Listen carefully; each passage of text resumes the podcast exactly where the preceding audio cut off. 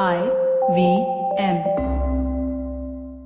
ಮೈಸೂರು ರಾಜರ ಕಾಲದಲ್ಲಿ ಅಭಿವೃದ್ಧಿ ಮತ್ತು ಆರ್ಥಿಕ ಬೆಳವಣಿಗೆ ಬಗ್ಗೆ ಏನ್ ಕಲ್ಪನೆ ಇತ್ತು? ಬನ್ನಿ ಹರಟೆ ಹೊಡೆಯೋಣ ಚಂದನ್ ಗೌಡ ಅವರ ಜೊತೆ. ತಲೆ ಉಪಯೋಗಿಸಿ ಮಾತಾಡೋಣ. ತಲೆಯೆಲ್ಲಾ ಮಾತಾಡೋಣ. ಬನ್ನಿ ಹರಟೆ ಹೊಡೆಯೋಣ. ನಾನು ಪವನ್. ನಾನು ಸೂರ್ಯ. ನಾನು ಗಣೇಶ್. ಸುಸ್ವಾಗತ ನಮ್ಮ ತಲೆ ಹರಟೆ ಪಾಡ್ಕಾಸ್ಟ್ಗೆ. ನಮಸ್ಕಾರ. ಹರಟೆ ಅಂದ್ರೆ ಯಾರಕ್ ತಾನೇ ಇಷ್ಟ ಇಲ್ಲ? ಬೆಚ್ಚ ಕೂತ್ಕೊಂಡು ಕಾಫಿ ನೋ ಟೀ ನೋ ಕುಡ್ಕೊಂಡು ಜೊತೆಗೆ ಕಡ್ಲೆಕಾಯಿ ಕಡ್ಲೆಪುರಿ ಇದ್ರೆ ಇನ್ನೂ ಚಂದ. ಅದು ಇದು. ಮಳೆ ಬೆಳೆ ಅವರು ಇವ್ರು. ಹೀಗೆ ಲಂಗು ಲಗಾಮಿಲ್ದೆ ನಡೆಸೋ ಹರಟೆಗೆ ತಲೆ ಬೇರೆ ಸೇರ್ಕೊಂಡ್ರೆ ಹೇಗಿರುತ್ತೆ? ನಮಸ್ಕಾರ ನಾನು ಪವನ್ ಶ್ರೀನಾಥ್. ನೀವು ಐಟ್ಯೂನ್ಸ್ ಇಲ್ಲ ಆಪಲ್ ಪಾಡ್ಕಾಸ್ಟ್ ಅಲ್ಲಿ ನಮ್ಮ ಪಾಡ್ಕಾಸ್ಟ್ ಕೇಳ್ತಾ ಇದ್ರೆ ದಯವಿಟ್ಟು ಒಂದು ರೇಟಿಂಗ್ ಮತ್ತು ರಿವ್ಯೂ ನೀಡಿ. ನಮಗೆ ತುಂಬಾನೇ ಹೆಲ್ಪ್ ಆಗುತ್ತೆ. ಇವತ್ತು ನಾವು ಹಲವಾರು ವಿಷಯದ ಮೇಲೆ ಚರ್ಚೆ ಮತ್ತು ಹರಟೆ ಹೊಡೆಯಲು ಹೊರಟಿದ್ದೀವಿ. ಮೈಸೂರು ಸಂಸ್ಥಾನದ ಅಭಿವೃದ್ಧಿಯ ಕಲ್ಪನೆ, ಭಾರತದ ಸಾಹಿತ್ಯದ ಬೆಳವಣಿಗೆಯಲ್ಲಿ ಅನುವಾದಗಳ ಪಾತ್ರ. ಪಬ್ಲಿಕ್ ಇಂಟೆಲೆಕ್ಚುಯಲ್ಸ್ಗೆ ಯಾವ ತರ ಅವಕಾಶ ಕೊಡಬೇಕು, ಎಲ್ಲದರ ಮೇಲೂ ನಾವು ಚರ್ಚೆ ಮಾಡಲು ಹೊರಟಿದ್ದೀವಿ. ನಮ್ ಜೊತೆ ಇವತ್ತು ಸ್ಟುಡಿಯೋಲಿದ್ದಾರೆ ಡಾಕ್ಟರ್ ಚಂದನ್ ಗೌಡ ಅವರು. ಚಂದನ್ ಅವರು ಅಜೀಂ ಪ್ರೇಮ್ಜಿ ಯೂನಿವರ್ಸಿಟಿಯಲ್ಲಿ ಪ್ರೊಫೆಸರ್ ಆಗಿದ್ದಾರೆ. ಅವರು ಸೋಷಿಯಾಲಜಿಯಲ್ಲಿ ಪಿ ಎಚ್ ಡಿ ಮಾಡಿ ಸಾಕಷ್ಟು ವಿಷಯಗಳ ಮೇಲೆ ಸಂಶೋಧನೆ ಮಾಡಿದ್ದಾರೆ ಮತ್ತು ಕನ್ನಡದಿಂದ ಇಂಗ್ಲಿಷ್ಗೆ ಅನುವಾದನೂ ಮಾಡಿದ್ದಾರೆ. ಬನ್ನಿ ನಮ್ಮ ಹರಟೆ ಶುರು ಮಾಡೋಣ ಒಂದು ಸಣ್ಣ ಬ್ರೇಕಿನ ನಂತರ. ಕರ್ನಾಟಕದ ಇತಿಹಾಸ, ಸಂಸ್ಕೃತಿ, ಶಿಕ್ಷಣ, ಆಡಳಿತ, ಆರ್ಥಿಕತೆ, ರಾಜಕೀಯ ಮುನ್ನೋಟ ಬುಕ್ ಸ್ಟೋರ್ ಅಲ್ಲಿ ಈ ಎಲ್ಲ ವಿಷಯಗಳ ಮೇಲೆ ಅತ್ಯುತ್ತಮ ಪುಸ್ತಕಗಳು ನಿಮಗೆ ಸಿಗುತ್ತೆ. ಬೆಂಗಳೂರಿನ ಬಸವನಗುಡಿಯ ಡಿವಿಜಿ ರಸ್ತೆಯಲ್ಲಿ ಮುನ್ನೋಟ ಬುಕ್ ಸ್ಟೋರ್ ಪ್ರತಿ ತಿಂಗಳು ಎರಡು ಭಾನುವಾರ ಮಾತುಕತೆ ಅನ್ನೋ ಕಾರ್ಯಕ್ರಮ ಬೇರೆ ಬೇರೆ ವಿಷಯಗಳ ಮೇಲೆ ನಡೆಸುತ್ತಾರೆ. ನಿಮಗೆ ಅವಕಾಶ ಇದ್ರೆ ಖಂಡಿತ ಭಾಗವಹಿಸಿ. ನಮ್ಮ ತಲೆಹರಟೆ ಕನ್ನಡ ಪಾಡ್ಕಾಸ್ಟ್ ಕೇಳಗರಿಗೆ ಮುನ್ನೋಟ ಬುಕ್ ಸ್ಟೋರ್ ಮತ್ತು ಮುನ್ನೋಟ ಡಾಟ್ ಕಾಮ್ ವೆಬ್ಸೈಟ್ ಅಲ್ಲಿ ಪುಸ್ತಕಗಳ ಮೇಲೆ ಎಕ್ಸ್ಕ್ಲೂಸಿವ್ ಟೆನ್ ಪರ್ಸೆಂಟ್ ಆಫ್ ಸಿಗುತ್ತೆ. Coupon code Harate H A R A T E ಉಪಯೋಗಿಸಿ. ನಮಸ್ಕಾರ ನಾನು ಪವನ್ ಶ್ರೀನಾಥ್. ಸುಸ್ವಾಗತ ನಮ್ಮ ತಲೆಹರಟೆ ಕನ್ನಡ ಪಾಡ್ಕಾಸ್ಟ್ಗೆ. ಸೂರ್ಯ ಅವರೇ ನಮಸ್ಕಾರ. ನಮಸ್ಕಾರ ಪವನ್. ಇವತ್ತು ನಮ್ ಜೊತೆ ಸ್ಟುಡಿಯೋಲಿದ್ದಾರೆ ಡಾಕ್ಟರ್ ಚಂದನ್ ಗೌಡ ಅವರು. ಚಂದನ್ ಅವರೇ ಸುಸ್ವಾಗತ. ನಮಸ್ಕಾರ. ಚಂದನ್ ಅವರೇ ತಾವು ಸೋಷಿಯಾಲಜಿ ಪ್ರೊಫೆಸರ್ ಆಗಿದ್ದಾರೆ ಅಜೀಂ ಪ್ರೇಮ್ಜಿ ಯೂನಿವರ್ಸಿಟಿನಲ್ಲಿ. ಒಂದು ಎರಡು ದಶಕಗಳ ಕಾಲ ನೀವು ಸಮಾಜದ ಬಗ್ಗೆ ರಾಜಕೀಯದ ಬಗ್ಗೆ ಸಂಸ್ಕೃತಿ ಬಗ್ಗೆ ಪುಸ್ತಕಗಳನ್ನ ಆರ್ಟಿಕಲ್ಸ್ನ ಪ್ರಕಟಣೆ ಪಡಿಸಿದ್ದೀರಾ ಇದಕ್ಕೆಲ್ಲ ಮೂಲವಾಗಿ ತಾವು ಆ, ತಮ್ಮ ಪಿ ಎಚ್ ಡಿ ಥೀಸಿಸ್ ತುಂಬಾ ಇಂಟ್ರೆಸ್ಟಿಂಗ್ ಆದ ಟಾಪಿಕ್ ಅದು. ಅಂದ್ರೆ ಮೈಸೂರು ಸಂಸ್ಥಾನದ ರಾಜಕೀಯ ಬೆಳವಣಿಗೆ ಹಾಗೂ ಆರ್ಥಿಕ ಬೆಳವಣಿಗೆ. ಇದ್ರ ಬಗ್ಗೆ ತಮ್ಮ ಪಿ ಎಚ್ ಡಿ ಥೀಸಿಸ್ ಇತ್ತು. ಯಾಕೆ ಆಯ್ಕೆ ಮಾಡ್ಕೊಂಡ್ರಿ? ಅದ್ರ ಬಗ್ಗೆ ಸ್ವಲ್ಪ ಹಿನ್ನೆ- ಹಿನ್ನೆಲೆ ಹೇಳ್ತೀರಾ? ನಾನು ಪಿ ಎಚ್ ಡಿ ಮಾಡಬೇಕು ಅಂತ ನಿರ್ಧರಿಸಿದಾಗ ಬೆಂಗಳೂರಿನ ಅಂಚಿನಲ್ಲಿರುವ ಚಿಕ್ಕ ಪುಟ್ಟ ರೈತ ಸಮುದಾಯಗಳು ಈ ನಗರದ ಬೆಳವಣಿಗೆ ಬಗ್ಗೆ ಯಾವ ರೀತಿ ಆತಂಕ ಪಡ್ತಿರ್ಬೋದು ಅದನ್ನ ಅದ್ರ ಬಗ್ಗೆ ನಾನು ಪಿ ಎಚ್ ಡಿ ಮಾಡಬೇಕು ಅಂತಿದ್ದೆ. ಅಂದ್ರೆ ಅದ್ರ ಮೂಲಕ. ಬದಲಾಗುತ್ತಿರುವ ದೇಶ ಬದಲಾಗುತ್ತಿರುವ ಸಂಸ್ಕೃತಿ ಇದ್ರ ಬಗ್ಗೆ ಯಾವ ರೀತಿ ನಾವು ಹೊಸ ಗ್ರಹಿಕೆ ಅಂದ್ರೆ ಅವರಲ್ಲಿನ ಹೊಸ ಆತಂಕಗಳು ತಲ್ಲಣಗಳು ಏನಿರ್ಬೋದು ಅಂತ? ಸೊ ಇದು ಬೆಂಗಳೂರು ಬೃಹತ್ ಬೆಂಗಳೂರು ಆಗೋಕ್ ಜಸ್ಟ್ ಮುಂಚೆ ಇರ್ಬೋದಲ್ವಾ? ಮುಂಚೆ ಎರಡ್ ಸಾವಿರ ಸಾವಿರದ ಒಂಬೈನೂರ ತೊಂಬತ್ತೆಂಟರಲ್ಲಿ. ಇನ್ನೊಂದು ಹತ್ತು ವರ್ಷ ಆಯ್ತು ಬಿಬಿಎಂಪಿ ಆಗೋದಕ್ಕೆ. ಮುಂಚೆ. ಸೊ ಅದು ನನ್ನ ಪೂರ್ವ ಸಿದ್ಧತೆಯಾಗಿ ನನ್ನ ಮೈಸೂರು ಮತ್ತೆ ಕರ್ನಾಟಕದ ಇತಿಹಾಸ ತಿಳ್ಕೊಳಕ್ ಹೋದಾಗ ಒಂದ್ ಬೆರಳೆಣಿಕೆ ಎಷ್ಟು ಪುಸ್ತಕಗಳಿರ್ಲಿಲ್ಲ. ಓಕೆ ಈಗಲೂ ಇಲ್ಲ. ಅಂದ್ರೆ ಸೊ ಆಗ ನನಗೆ ಅನ್ಸಿದ್ದು ಇದು ಒಂದು ಐತಿಹಾಸಿಕ ಚರಿತ್ರದ ಬಗ್ಗೆ ಸಂಶೋಧನೆ ಮಾಡಿದ್ದಾರೆ. ಇದ್- ಸರಿಯಾದ ಸಮಯ. ಯಾಕೆಂದ್ರೆ ಇನ್ನು ನೀವು ಲೈಬ್ರರಿಲಿ ಮತ್ತೆ ಆರ್ಕೈವ್ಸ್ ಅಲ್ಲಿ ತಿಂಗಳುಗಟ್ಟಲೆ ಕೂತ್ ಕೆಲಸ ಮಾಡೋಂತ ಉತ್ಸಾಹ ಮತ್ತೆ ಹಠ ಈ ಪಿ ಎಚ್ ಡಿ ಟೈಮಲ್ಲೇ ಇರೋದು. ಇರೋದು. ನಂತರ ನಂಗೆ ಈ ತರ ಸಹನೆ ಇಲ್ಲದೆ ಇರಬಹುದು ಅಂತ ನನ್ನಲ್ಲಿ ಒಂಥರ ಅನಿಸಿ ನಾನು ಸಂಶೋಧನಾ ವಸ್ತು ಬದಲಾಯಿಸಿದೆ. ಇದನ್ನ ಬಿಟ್ಟು ಅದ್ ನಂತರ ಮಾಡಬಹುದು ಇದನ್ನ. ಇದನ್ ಮಾಡೋಣ ಅಂತ ಹೇಳಿ. ಆಮೇಲೆ ಮೈಸೂರು ಬಗ್ಗೆ ಏನಾಗಿತ್ತು, ಮೈಸೂರು ಬಗ್ಗೆ ಒಂದು ಕಾರಣ ಇದೆ. ಯಾಕೆ ಹೆಚ್ಚು ಸಂಶೋಧನೆ ನಡೆದಿಲ್ಲ ಸಂಶೋಧನೆ ನಡೆದಿದೆ. ಅಂದ್ರೆ ಟಿಪ್ಪು ಕಾಲದ ಬಗ್ಗೆ ನಡೆದಿದೆ. ಯಾಕೆ ಅಂದ್ರೆ ಅವನೊಬ್ಬ ಸ್ವತಂತ್ರ ಚಳುವಳಿಯ ಮೊದಲನೇ ಹೋರಾಟಗಾರ ಅನ್ನೋ ಒಂದು ಭಾವನೆಯಿಂದ. ಒಡೆಯರ್ ಬಂದ ತಕ್ಷಣ ಅವರು ಬ್ರಿಟಿಷರ ಜೊತೆ ಒಂದ್ ತರದ ಒಪ್ಪಂದ ಮಾಡ್ಕೊಂಡಿದ್ರು. ನಮ್ಮ ಇತ್ತೀಚಿನ ರಾಷ್ಟ್ರೀಯತೆಯ ಒಂದು ನೆಲೆಯಿಂದ ಅದು ಸರಿ ಕಾಣದೆ ಅದನ್ನ ಕೈ ಬಿಟ್ಬಿಟ್ಟಿದ್ರು. ಯಾವ ಸಂಶೋಧಕರು ನಮ್ಮಲ್ಲಿ ಸ್ವತಂತ್ರ ಚಳುವಳಿ ನಡೆದೇ ನಡೀದೇ ಇಲ್ಲ. ಬೆಂಗಾಲಲ್ಲಿ ನಡೀತಾ ಇದೆ ಮಹಾರಾಷ್ಟ್ರದಲ್ಲಿ ನಡೀತಾ ಇದೆ ತಮಿಳುನಾಡಲ್ಲಿ ನಡೀತಾ ಇದೆ ನಮ್ಮಲ್ಲಿಲ್ಲ ಈ ಕಾರಣಗಳಿಗೆ? ಆ ಒಂದು ಇಡೀ ಒಂದು ಎಷ್ಟೋ ಒಂದು ಸುಮಾರು ದಶಕಗಳು ಹತ್ತೊಂಬತ್ತನೇ ಶತಮಾನ ಆಮೇಲೆ ಸ್ವತಂತ್ರ ಬರುವವರೆಗೂ ಅದನ್ನ ಯಾರು ಒಂಥರ ಸಂಶೋಧನೆ ಮಾಡಕ್ ಹೊರಟೇ ಇರಲಿಲ್ಲ. ಆಮೇಲೆ ಮಾಡಿದ್ರು ಮೂವತ್ತರ ದಶಕ ನಂತರ ಕಾಂಗ್ರೆಸ್ ಬಂದು ಒಂಥರ ಚಳುವಳಿ ಮೂಡಿದಾಗ. ಸೊ ಹಿಂಗಿತ್ತು ಬಟ್ ನನಗೆ ಬೇಗ ಗೊತ್ತಾಯ್ತು. ಇದ್ರಲ್ಲಿ ಆಕ್ಚುಲಿ ಸಂಶೋಧನೆ ಮಾಡ್ಬೇಕಾದ್ ಬೇಕಾದಷ್ಟಿದೆ ಅಂತ ಅನಿಸಿ ಆಮೇಲೆ ಸಾವಿರದ ಎಂಟುನೂರ ಎಂಬತ್ತೊಂದರಲ್ಲಿ. ನಿಮ್ಗೆ ತಿಳಿದಿರ ಹಾಗೆ ಮೈಸೂರು ಸಂಸ್ಥಾನಕ್ಕೆ ಒಂಥರದ ಸ್ವಾತಂತ್ರ್ಯ ಸಿಕ್ತು. ಅಂದ್ರೆ ಮಹಾರಾಜರಿಗೆ ಅದು ವಾಪಸ್ ವಹಿಸ್ಕೊಟ್ರು. ಅಲ್ಲಿವರೆಗೂ ಬ್ರಿಟಿಷ್ ಆಡಳಿತ ನೇರವಾಗಿ ನಡೀತಾ ಇತ್ತು. ನಮ್ಗೆ ಮಾರ್ಕಬ್ಬನ್ ಬೌರಿಂಗ್ ಇವರೆಲ್ಲ ಅವರೇ ಕಮಿಷನರ್ಗಳಾಗ. ಸೊ ಆ ಒಂಥರ ಒಂದು ಅದು ಇಂಡೈರೆಕ್ಟ್ ರೂಲ್ ಅಂತ ಕರೀತು. ಆ ಬ್ರಿಟಿಷರು ದೇಶದ ನಾನಾ ಕಡೆ ಇದನ್ನ ಮಾಡಿದ್ರು. ಅವ್ರಿಗೆ ಒಂದು ರೀತಿಯ ತುಂಬಾ ಕಡಿಮೆ ಖರ್ಚಿನಲ್ಲಿ ತಮಗೆ ಯಾವ ರೀತಿಯೂ ಯಾವುದೇ ಒಂದು ಥ್ರೆಟ್ ಇಲ್ದೇ ಇರೋಂಗೆ ಒಂದು ಮ್ಯಾನೇಜ್ ಮಾಡ್ಬೇಕು ಇಂಡಿಯಾನ ಅಂದ್ರೆ ಇಂಡೈರೆಕ್ಟ್ ರೂಲ್ ಮಾಡಿದ್ರು. ಬೇಸಿಕ್ ರಾಜರಿಗೆ ಒಂಥರದ ಅಧಿಕಾರ ವಹಿಸ್ಕೊಡೋದು. ಬಟ್ ಅವರು ತಮ್ಮ ಇದಾಗಿರ್ಬೇಕು. ದಿನದಲ್ಲಿ ಇರಬೇಕು ವರ್ಷಕ್ಕೊಂದು ಇಷ್ಟು ಅಂತ ಒಂದು ಫೈನಾನ್ಷಿಯಲ್ ಕಾಂಟ್ರಿಬ್ಯೂಷನ್ ಅದೇನು ಹೇಳ್ತಾರೆ ಆನ್ಯುವಲ್ ಸಬ್ಸಿಡಿ ಕೊಡಬೇಕು. ಆಮೇಲೆ ಅವ್ರ ತಮ್ಮದೇ ಆದ ಒಂದು ಸೈನ್ಯ ಕೊಡಂಗಿಲ್ಲ. ಅದಿದ್ರು ಬ್ರಿಟಿಷರು ಸೂಪರ್ವಿಷನ್ ಇರುತ್ತೆ ಬೆಂಗಳೂರಲ್ಲಿ ಇರುತ್ತೆ ಮೈಸೂರು ರಾಜರು ಮೈಸೂರಲ್ಲಿ ಇರ್ತಾರೆ ಈ ತರದೊಂದು ವ್ಯವಸ್ಥೆ ತುಂಬಾ ಅಚ್ಚುಕಟ್ಟಾಗಿ ಮಾಡ್ಕೊಂಡಿದ್ರು ತಮ್ಮ ಹಿತದೃಷ್ಟಿಯಿಂದ. ಬಟ್ ಇದರಲ್ಲೂ ನಾವು ನಾವು ಓದೋದ್ರಲ್ಲಿ ಯೂಶಲಿ ಹೇಳ್ತಾರೆ ಫಾರಿನ್ ಪಾಲಿಸಿ ಮತ್ತೆ ಡಿಫೆನ್ಸ್ ಅದು ಮಾತ್ರ ಅವರು ಬ್ರಿಟಿಷ್ ಅವರು ಕೊಟ್ಟು ಬಾಕಿ ಎಲ್ಲ ಅವರೇ ನಡೆಸ್ಕೋಬಹುದು ಅಂತ ಹೆಸರಿಗೆ ಹೇಳ್ತಾರೆ. ಆದ್ರೆ ನೀವು ಹೇಳಿದ ತರ ನೈನ್ಟೀನ್ ಒನ್ ತನಕ ಅಲ್ಲ ಏಯ್ಟೀನ್ ಏಯ್ಟಿ ಒನ್ ಇಂದ. ನೈನ್ಟೀನ್ ಫೋರ್ಟಿ ಸೆವೆನ್ ವರೆಗೂ ಅವ್ರ ಇಂಡೈರೆಕ್ಟ್ ರೂಲ್ ಅಲ್ಲಿ ನಡೀತು. ಹಾ ಬಟ್ ಅದಕ್ ಮುಂಚೆ ಇನ್ನೂ ಜಾಸ್ತಿ ಕಂಟ್ರೋಲ್ ಇತ್ತಲ್ವಾ ಅವ್ರಿಗೆ? ಹೆಸರಿಗೆ ಕಂಟ್ರೋಲ್ ಇತ್ತು ಆದ್ರೆ ಅದು ಅವರು ಈಗ ನೇರವಾಗಿ ನೀವು ಆಡಳಿತ ನಡೆಸಬೇಕಾದ್ರೆ ನಿಮ್ಗೊಂದು ಸಿಬ್ಬಂದಿ ವರ್ಗ ಅದ್- ಖರ್ಚಾಗತ್ತೆ. ಹೌದು. ಆಮೇಲೆ ಒಂದು ಟೆನ್ಷನ್ ಕೂಡ ನೇರವಾಗಿದ್ರೆ ನಿಮ್ ವಿರುದ್ಧ ದಂಗೆಳ ಸಾಧ್ಯತೆ ಇರುತ್ತೆ. ಸೊ ಇವ್ರ ಮೂಲಕ ಒಂದು ತಮ್ಮ ಇವ್ರ ತಮ್ಮ ಹಸ್ತಬಸ್ತಲ್ಲಿ ಇಟ್ಕೊಂಡ್ರೆ ಎಲ್ಲಾ ತರದ ಉದ್ದೇಶಗಳನ್ನು ಸಾಧಿಸಬಹುದು ಅನ್ನೋ ಅರ್ಥದಲ್ಲಿ. ಬಟ್ ಇದು ಹೌದು ಅವರ ಅದಿಂದಲಿದ್ದ ನಿಜ. ಆದ್ರೆ ಈ ಒಂದು ಸ್ವಾತಂತ್ರ್ಯ ಚಳುವಳಿ ಬೇರೆ ಬೇರೆ ಕಡೆ ಬಲವಾಗ್ತಾ ಹೋದಂಗೆ ನಮ್ಮ ಮಹಾರಾಜರು ದಿವಾನ್ರು ಅವರು ಸ್ವಲ್ಪ ಅಸರ್ಟಿವ್ ಆಗ್ತಾ ಹೋದ್ರು. ನಮಗೆ ಸ್ವಲ್ಪ ಸ್ವಾತಂತ್ರ್ಯ ಕೊಡಿ. ನಮ್ಗೆ ನಾವೇ ನಮ್ಮ ನಮ್ಮ ಸಮಾಜ ನಮ್ಮ ಆರ್ಥಿಕ ವ್ಯವಸ್ಥೆ ರೂಪಿಸ್ಕೊಳ್ಳೋ ವಿಷಯದಲ್ಲಿ ನಮಗೆ ಸ್ವಾತಂತ್ರ್ಯ ಬೇಕು ಅಂತ ಅವ್ರು ಹೆಚ್ಚೆಚ್ಚು ಹೆಚ್ಚೆಚ್ಚು ಬೇಡತಾ ಬಂದ್ರು ಬ್ರಿಟಿಷರು ಕೊಡ್ಬೇಕಾಯ್ತು. ಪ್ರಶ್ನೆ ಇದಿಷ್ಟೇ ಅವ್ರಿಗೆ ಕೈಯಲ್ಲಿದ್ದ ಒಂದು ಸ್ವಲ್ಪ ಮಟ್ಟದ ಸ್ವಾತಂತ್ರ್ಯದಲ್ಲಿ ಏನ್ ಮಾಡಿದ್ರು? ಏನ್ ಬೇಕಾದ್ರೂ ಮಾಡಬಹುದಿತ್ತು ಅವರು ಏನ್ ಮಾಡಿದ್ರು? ಏನ್ ಮಾಡಿದ್ರು ಅಂದ್ರೆ ವಿಶ್ವೇಶ್ವರಯ್ಯನವರು ಬಂದ ಮೇಲೆ ಆಕ್ಚುಲಿ ರಂಗಚಾರ್ಲು ಮೊದಲನೇ ದಿವಾನರಲ್ಲೂ ಸ್ವಲ್ಪ ಕಾಣಿಸ್ತು ನಿಮಗೆ. ಈ ರಾಜ್ಯನ ಆಧುನಿಕ ಮಾಡಬೇಕು ನಮ್ಮ ಸಂಸ್ಥೆಗಳ ಆಧು- ಆಧುನಿಕತೆ ತರಬೇಕು ಅಂತ. ಸರಿ ಯಾವ ತರ ಆಧುನಿಕತೆ ಬೇಕು ನಿಮಗೆ? ಅಂತ ಇದನ್ನ ನೋಡ್ತಾ ಹೋದಾಗ ನಾವ್ ಏನ್ ಈಗ ಡೆವಲಪ್ಮೆಂಟ್ ಅಂತ ಕರಿತೀವಿ ಅದೇ ಹಂಬಲ ಆಗ್ಲೂನು. ಬಟ್ ಅಂದ್ರೆ ಆಗಿನ ಕಾಲದ ಪರಿಕಲ್ಪನೆ ಸ್ವಲ್ಪ ಬೇರೆ ಇತ್ತು ಭಿನ್ನವಾಗಿತ್ತು. ಬಟ್ ಅಲ್ಲಿ ಇದೆ.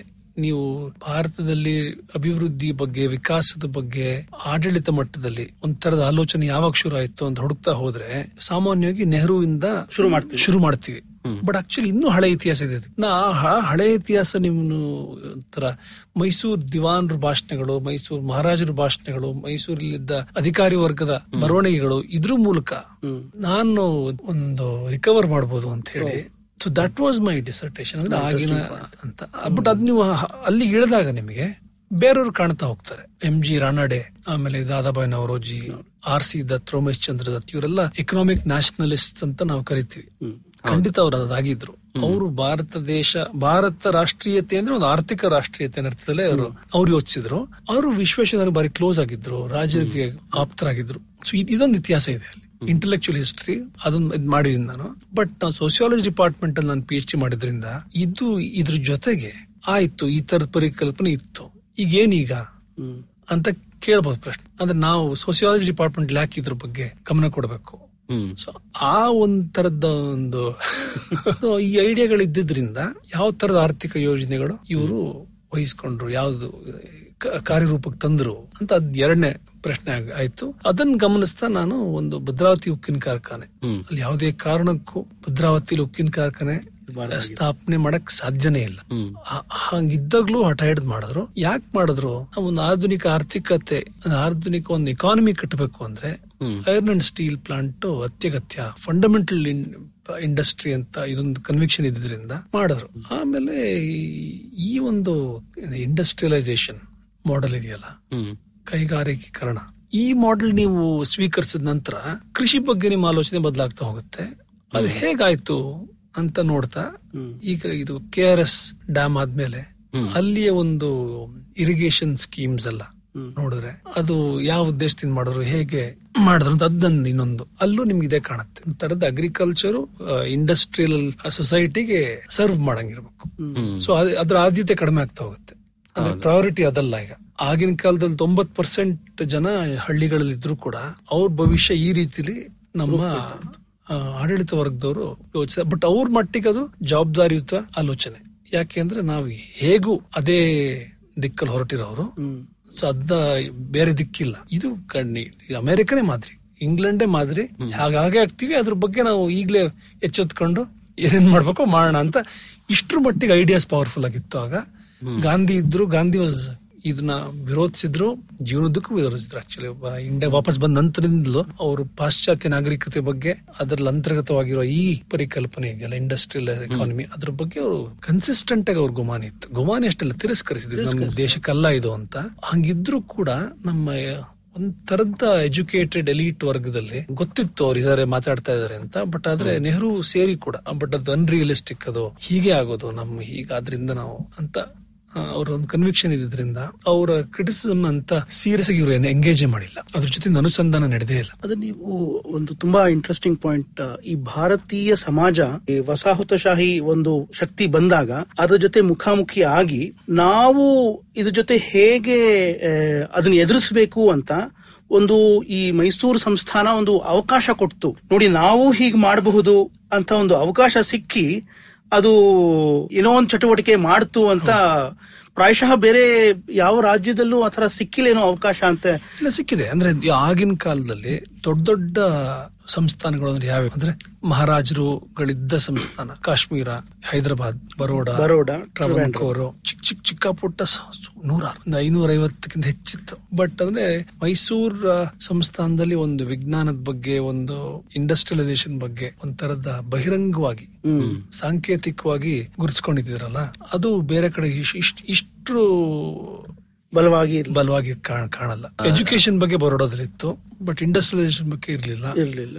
ಇಲ್ಲಿ ಮೈಸೂರಲ್ಲಿ ಆಗಿದ್ ಬೇರೆ ಬೇರೆ ಬೇರೆ ಐಡಿಯಾಸ್ ಮತ್ತೆ ಯಾರಿದ್ರೋ ನಮ್ಮ ಅರ್ಲಿ ಇಂಡಿಯನ್ ಡೆವಲಪ್ಮೆಂಟ್ ಥಿಂಕಿಂಗ್ ಅಲ್ಲೂ ಸ್ವಲ್ಪ ಇನ್ಫ್ಲೂಯೆನ್ಸ್ ಆಯ್ತಲ್ವಾ? ಯಾಕಂದ್ರೆ ಜನ ಹೇಳ್ತಾರೆ ಈ ಫೈವ್ ಇಯರ್ ಪ್ಲಾನ್ ಎಲ್ಲ ಸ್ವಲ್ಪ ವಿಶ್ವೇಶ್ವರಯ್ಯ ಅವರು ತುಂಬಾ ಸಪೋರ್ಟಿವ್ ಆಗಿದ್ರು. ಅವರು ಸುಭಾಷ್ ಚಂದ್ರ ಬೋಸ್. ತುಂಬಾ ಜನ ಹೇಳೋದು ನೆಹರು ಮತ್ತೆ ಮಹಾನ ಲೋಬೇಸ್ ಅವರೆಲ್ಲ ಸೇರ್ಕೊಂಡು planning commission five year plan ಶುರು ಮಾಡಿದ್ರು ಅಂತ. ಆದ್ರೆ ಅದರ ಹಿನ್ನೆಲೆ ಈ ತರ ಒಂದು ಇಪ್ಪತ್ ಮೂವತ್ತು ವರ್ಷಕ್ಕೆ ಪ್ಲಾನಿಂಗ್ ಮೇಲೆ ಚರ್ಚೆ ಆಗ್ತಾ ಇತ್ತು ಅಂತ ಅಂದ್ರೆ ವಿಶ್ವೇಶ್ವರ ಇಂಜಿನಿಯರ್ ಮೂಲತಃ ಇಕಾನಮಿಸ್ಟ್ ಅಲ್ಲ.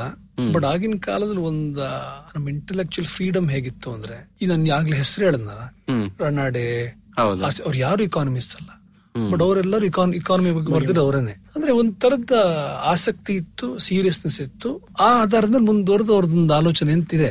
ಆರ್ಥಿಕ ವ್ಯವಸ್ಥೆ ಯಾವ ರೀತಿಯಲ್ಲಿ ರೂಪಿಸಬೇಕು ನಾವು ಇಂಡಿಯಾದಲ್ಲಿ ಅಂತ. ವಿಶ್ವೇಶ್ವರ ಮೊದಲನೇ ಪ್ಲಾನಿಂಗ್ ಬಗ್ಗೆ ಫಸ್ಟ್ ಪುಸ್ತಕ ಹೊರದೇನೆ ರೀಕನ್ಸ್ಟ್ರಕ್ಟಿಂಗ್ ಇಂಡಿಯಾ ಅಂತ ಈ ಸಾವಿರದ ಒಂಬೈನೂರ ಇಪ್ಪತ್ತರಲ್ಲೇ ಬರೆದ್ರು.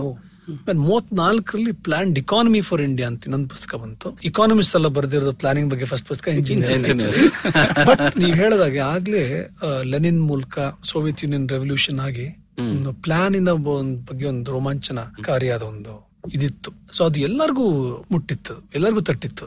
ನೆಹರು ಕೂಡ ಈ ಫೈವ್ ಇಯರ್ ಪ್ಲಾನ್ ಪ್ರೇರಣೆನೇ ಅಲ್ಲಿ ಅಲ್ಲಿಂದ. ಒಂದು ಹಂತ ಹಂತವಾಗಿ ನಾವು ನಮ್ಮ ಆರ್ಥಿಕ ವ್ಯವಸ್ಥೆನ ಇದ್ ಮಾಡಬಹುದು ಅಂತ. ಅಂದ್ರೆ ಅವ್ರು ಇಕಾನಮಿಸ್ಟ್ ಈಗ ಅದನ್ನ ಸೀರಿಯಸ್ ಆಗಿ ತಗೊಳಕ್ ಸಾಧ್ಯ ಇಲ್ಲ ಅನ್ಸುತ್ತೆ. ಬಟ್ ಒಂದು ಇಂಟೆಲೆಕ್ಚುಯಲ್ ಹಿಸ್ಟೋರಿಯನ್ಸ್ ಸೀರಿಯಸ್ ಆಗಿ ತಗೊಳ್ತಾರೆ ಅದನ್ನ.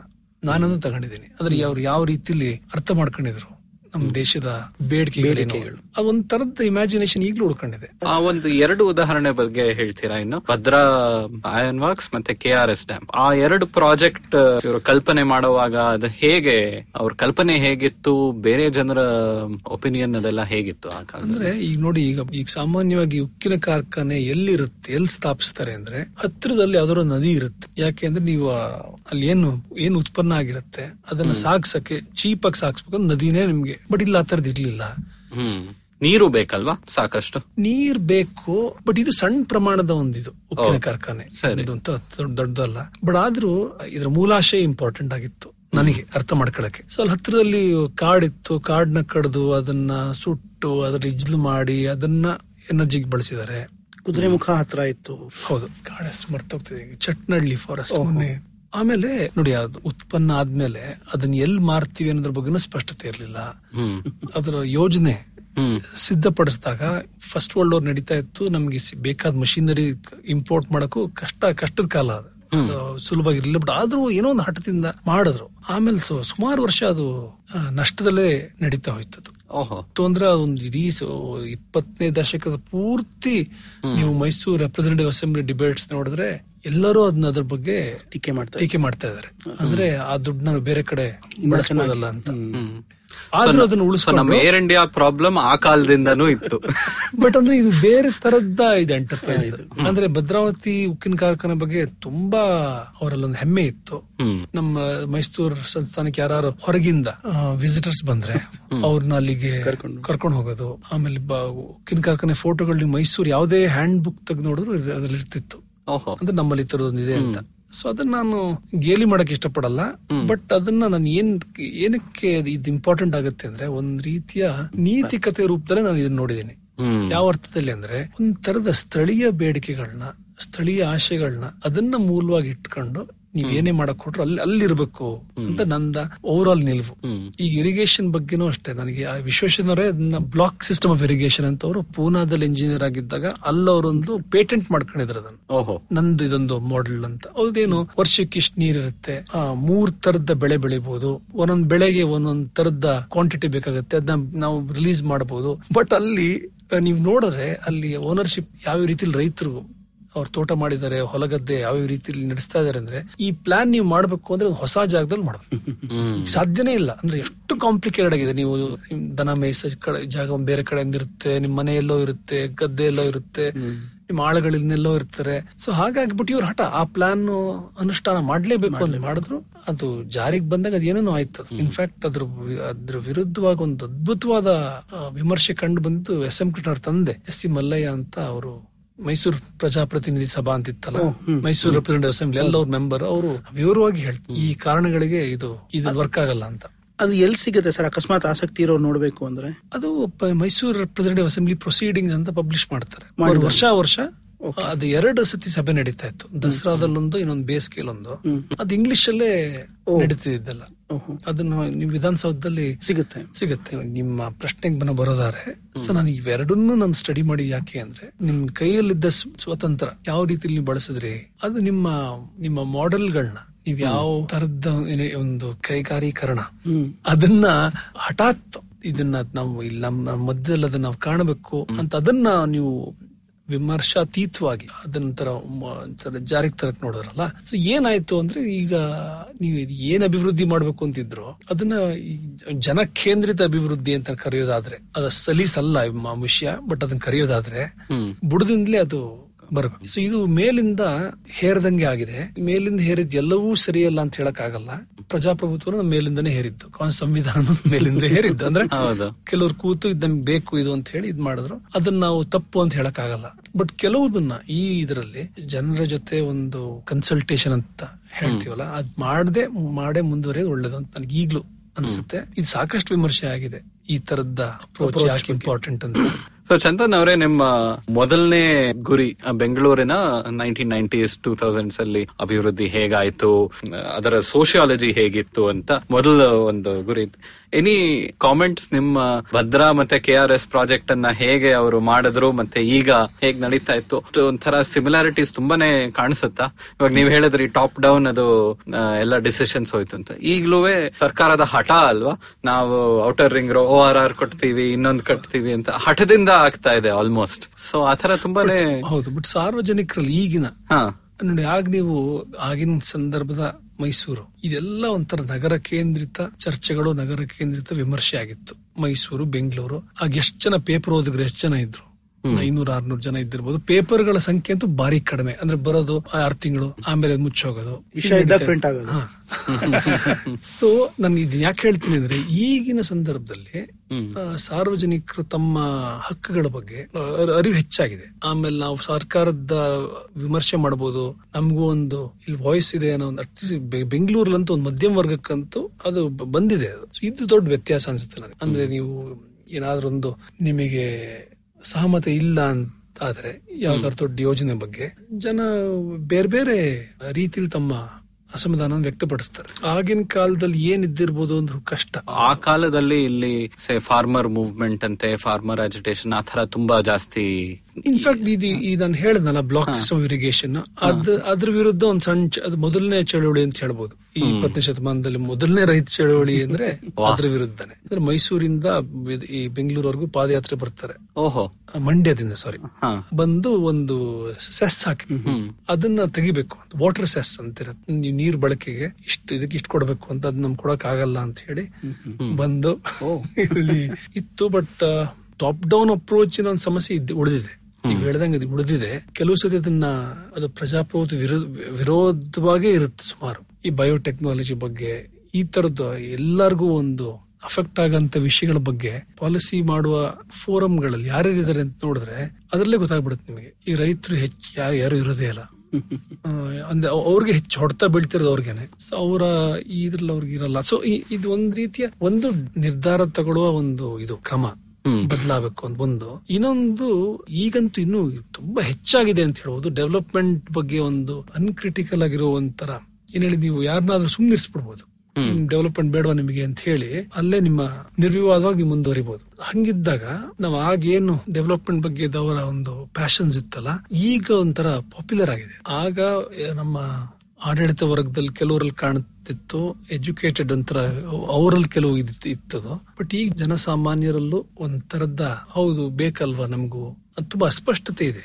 ಡೆವಲಪ್ಮೆಂಟ್ ಅಂದ್ರೆ ಏನು ಅಂತ ಯಾರ ಮನಸ್ಸಲ್ಲಿ ಏನು ಬೇರೆ ಬೇರೆ ಯಾವ ಅವ್ರು ಏನ್ ಹೇಳ್ತಾರೆ ಗೊತ್ತಿಲ್ಲ ಬಟ್ ಅದನ್ನ ಅದ್ರ ಬಗ್ಗೆ ಬೇಕು. ಬೇಕು. ಅಂತಿದೆ. ಅದು ತುಂಬಾ ಡೇಂಜರಸ್ ಅದು. ಡೇಂಜರಸ್ ಅಂದ್ರೆ ನೀವು ಅದನ್ನ ಚರ್ಚೆಗೆ ಒಳಗೊಳ್ದೇನೆ. ಸುಮ್ನೆ ಮುಂದುವರಿಯೋಣ ಅಂತ ಹೇಳೋದಿದೆಯಲ್ಲ ಅದು ಯಾಕೆಂದ್ರೆ ನೀವು ಡೆವಲಪ್ಮೆಂಟ್ ಹೆಸರಲ್ಲಿ ಏನ್ ಬೇಕಾದ್ರೆ ನೀವು ಹೌದು. ಡೆವಲಪ್ಮೆಂಟ್ ನ್ಯಾಷನಲಿಸಂ ಇದೆಲ್ಲ ಏನಾದ್ರೂ ಒಂದು ಒಂದು ಟ್ರೈನ್ ಅನ್ನೇ ಓಡಿಸಬಹುದು ಅದು ಈ- ಕಾರಣಕ್ಕಷ್ಟೇ ಕಾರಣಕ್ಕೆ ಅಷ್ಟೇ ಅಲ್ಲ ಜೆನ್ಯೂನ್ ಆಗಿ ನಾವು ನಮ್ಮ ನಮ್ಮ ಪ್ರಯಾರಿಟೀಸ್ ಯಾವುವು ಸಹಜವಾದ ಬೇಡಿಕೆ ಯಾವುದು ಅಂತ ಇದ್ರ ಬಗ್ಗೆ ಒಂದು ಸಾರ್ವಜನಿಕವಾಗಿ ಮತ್ತೆ ಚರ್ಚೆ ಶುರು ಆಗಬೇಕು. ಮಾಡ್ತಾ ಇದಾರೆ. ಸುಮಾರು ಜನ ಬೇರೆ ಬೇರೆ ಕಡೆ ಮಾಡ್ತಾ ಇದಾರೆ ಬಟ್ ಅದಿನ್ನು ಮೇನ್ ಸ್ಟ್ರೀಮ್ ಆಗಿಲ್ಲ. ಮತ್ತೆ ನಿಮ್ ಸಂಶೋಧನೆಯಲ್ಲಿ ಈಗಿನ ಟಾಪ್ ಡೌನ್ ಅಪ್ರೋಚ್ ನೋಡಿದ್ರೆ ಏನಾದ್ರೂ ನೋಡಿದ್ರೇನು ಅದರಲ್ಲಿ ಭ್ರಷ್ಟಾಚಾರದ ಒಂದು ದೊಡ್ಡ ಅಂಶ ಇದೆ. ಏನಕ್ ಮಾಡ್ತಾ ಇದ್ದಾರೆ? ಯಾಕಂದ್ರೆ ಸೈಡ್ ಅಲ್ಲಿ ಏನಾದ್ರೂ ಸ್ವಲ್ಪ ರೆವೆನ್ಯೂ ಮಾಡಬಹುದು ಬೇರೆ ಏನಾದ್ರೂ ಮಾಡಬಹುದು ಅಂತ. ಆ ಕಾಲದಲ್ಲಿ ನೀವು ನೋಡಿರೋದ್ರಲ್ಲಿ ಇದು ಇನ್ನೂ ಸ್ವಲ್ಪ ಐಡಿಯಾಲಜಿಯಿಂದ ಈ ತರ ಬರ್ತಾ ಇತ್ತಾ ಇಲ್ಲ ಒಂಥರ ಒಂದು ಪೆಟ್ಟಿ ಕರಪ್ಷನ್ ಅಂತ ಯಾವಾಗ್ಲೂ ಆ ಮಾಮೂಲ್ ಯಾವಾಗ್ಲೂ ಇದ್ದಿರುತ್ತೆ.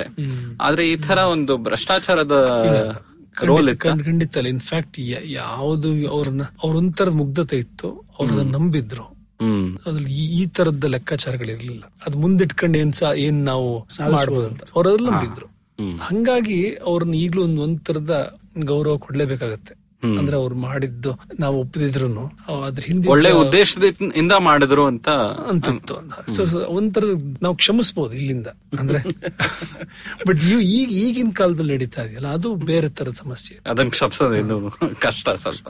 ಚಂದನ್ ಅವರೇ ಇವಾಗ ಒಂದು ಒಬ್ರು ಪಿ ಎಚ್ ಡಿ ಮಾಡ್ಬೇಕು ಅಂದ್ರೆ ಈ ತರ ವಿಷಯ ಅಂತೂ ನೀವೇ ಹೇಳ್ದಂಗೆ ಒಂದು ಲೈಬ್ರರಿನಲ್ಲಿ ಭದ್ರಾವತಿ ಕಾರ್ಖಾನೆ ಅಂತ ಎಲ್ಲೂ ಜೋಡಿಸಿಟ್ಟಿರೋದಿಲ್ಲ. ಪುಸ್ತಕ ಅಥವಾ ಇಂಡೆಕ್ಸ್ ತೆಗೆದ್ರೆ ಎಲ್ಲೂ ಭದ್ರಾವತಿ ಅಂತ ಸಿಗೋದು ಕಷ್ಟ.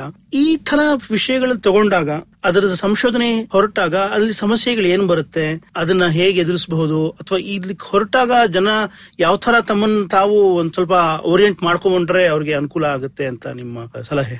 ಇದು ಸಂಶೋಧನೆ ಅನ್ನೋದು ತುಂಬಾ ಸಂಕೀರ್ಣವಾದ ಒಂದು ವಿಷಯ. ಯಾಕೆಂದ್ರೆ ಇದು ಕೆಲವೇ ಕೆಲವು ಸಂಶೋಧಕರು ಸಂಶೋಧನೆ ಶುರು ಮಾಡೋ ಮುನ್ನನೆ ಅವ್ರ ಪ್ರಶ್ನೆಗಳ ಬಗ್ಗೆ ಅವ್ರು ಬೇಕಾದ ಡೇಟಾ ಬಗ್ಗೆ ಒಂದು ಸ್ಪಷ್ಟತೆ ಇಟ್ಕೊಂಡು ನಾನೊಂದ್ ಎರಡು ವರ್ಷದಲ್ಲಿ ಇದನ್ನ ಮುಗಿಸಬಲ್ಲೆ ಅಂದ್ರೆ ಆ ತರದ್ದೊಂದು ಕ್ಲಾರಿಟಿ ಇಟ್ಕೊಂಡು ಮಾಡಬಹುದು ನಿಮ್ ಏನೇ ನಿಮ್ ಮನಸ್ಸಲ್ಲಿ ಇದ್ರು ಅಂದ್ರೆ ಇದ್- ನಂಗೆ ಇದ್ರ ಬಗ್ಗೆ ಸಂಶೋಧನೆ ಮಾಡಬೇಕು ಅಂತಿದ್ರು ನೀವೊಂದು ಆರ್ಕೈವ್ ಅಂತ ಆರ್ಕೈವ್ ಅಂದ್ರೆ ಒಂದು ಕಟ್ಟಡದೊಳಗಿರೋ ಮಟೀರಿಯಲ್ ಅಷ್ಟೇ ಅಲ್ಲ.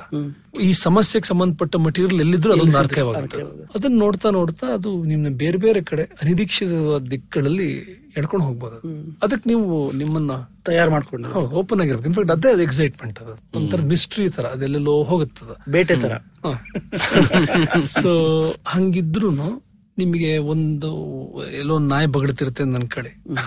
ಅಂದ್ರೆ ಹೌದು ಇಲ್ಲೇನೋ ಯಾರೋ ಏನೋ ಇದ್ರ ಬಗ್ಗೆ ಇಲ್ಲೇನೋ ಇದ್ದಂಗಿದೆ ಇಲ್ಲೊಂದು ಕಥೆ ಇದೆ ಇಲ್ಲೊಂದು.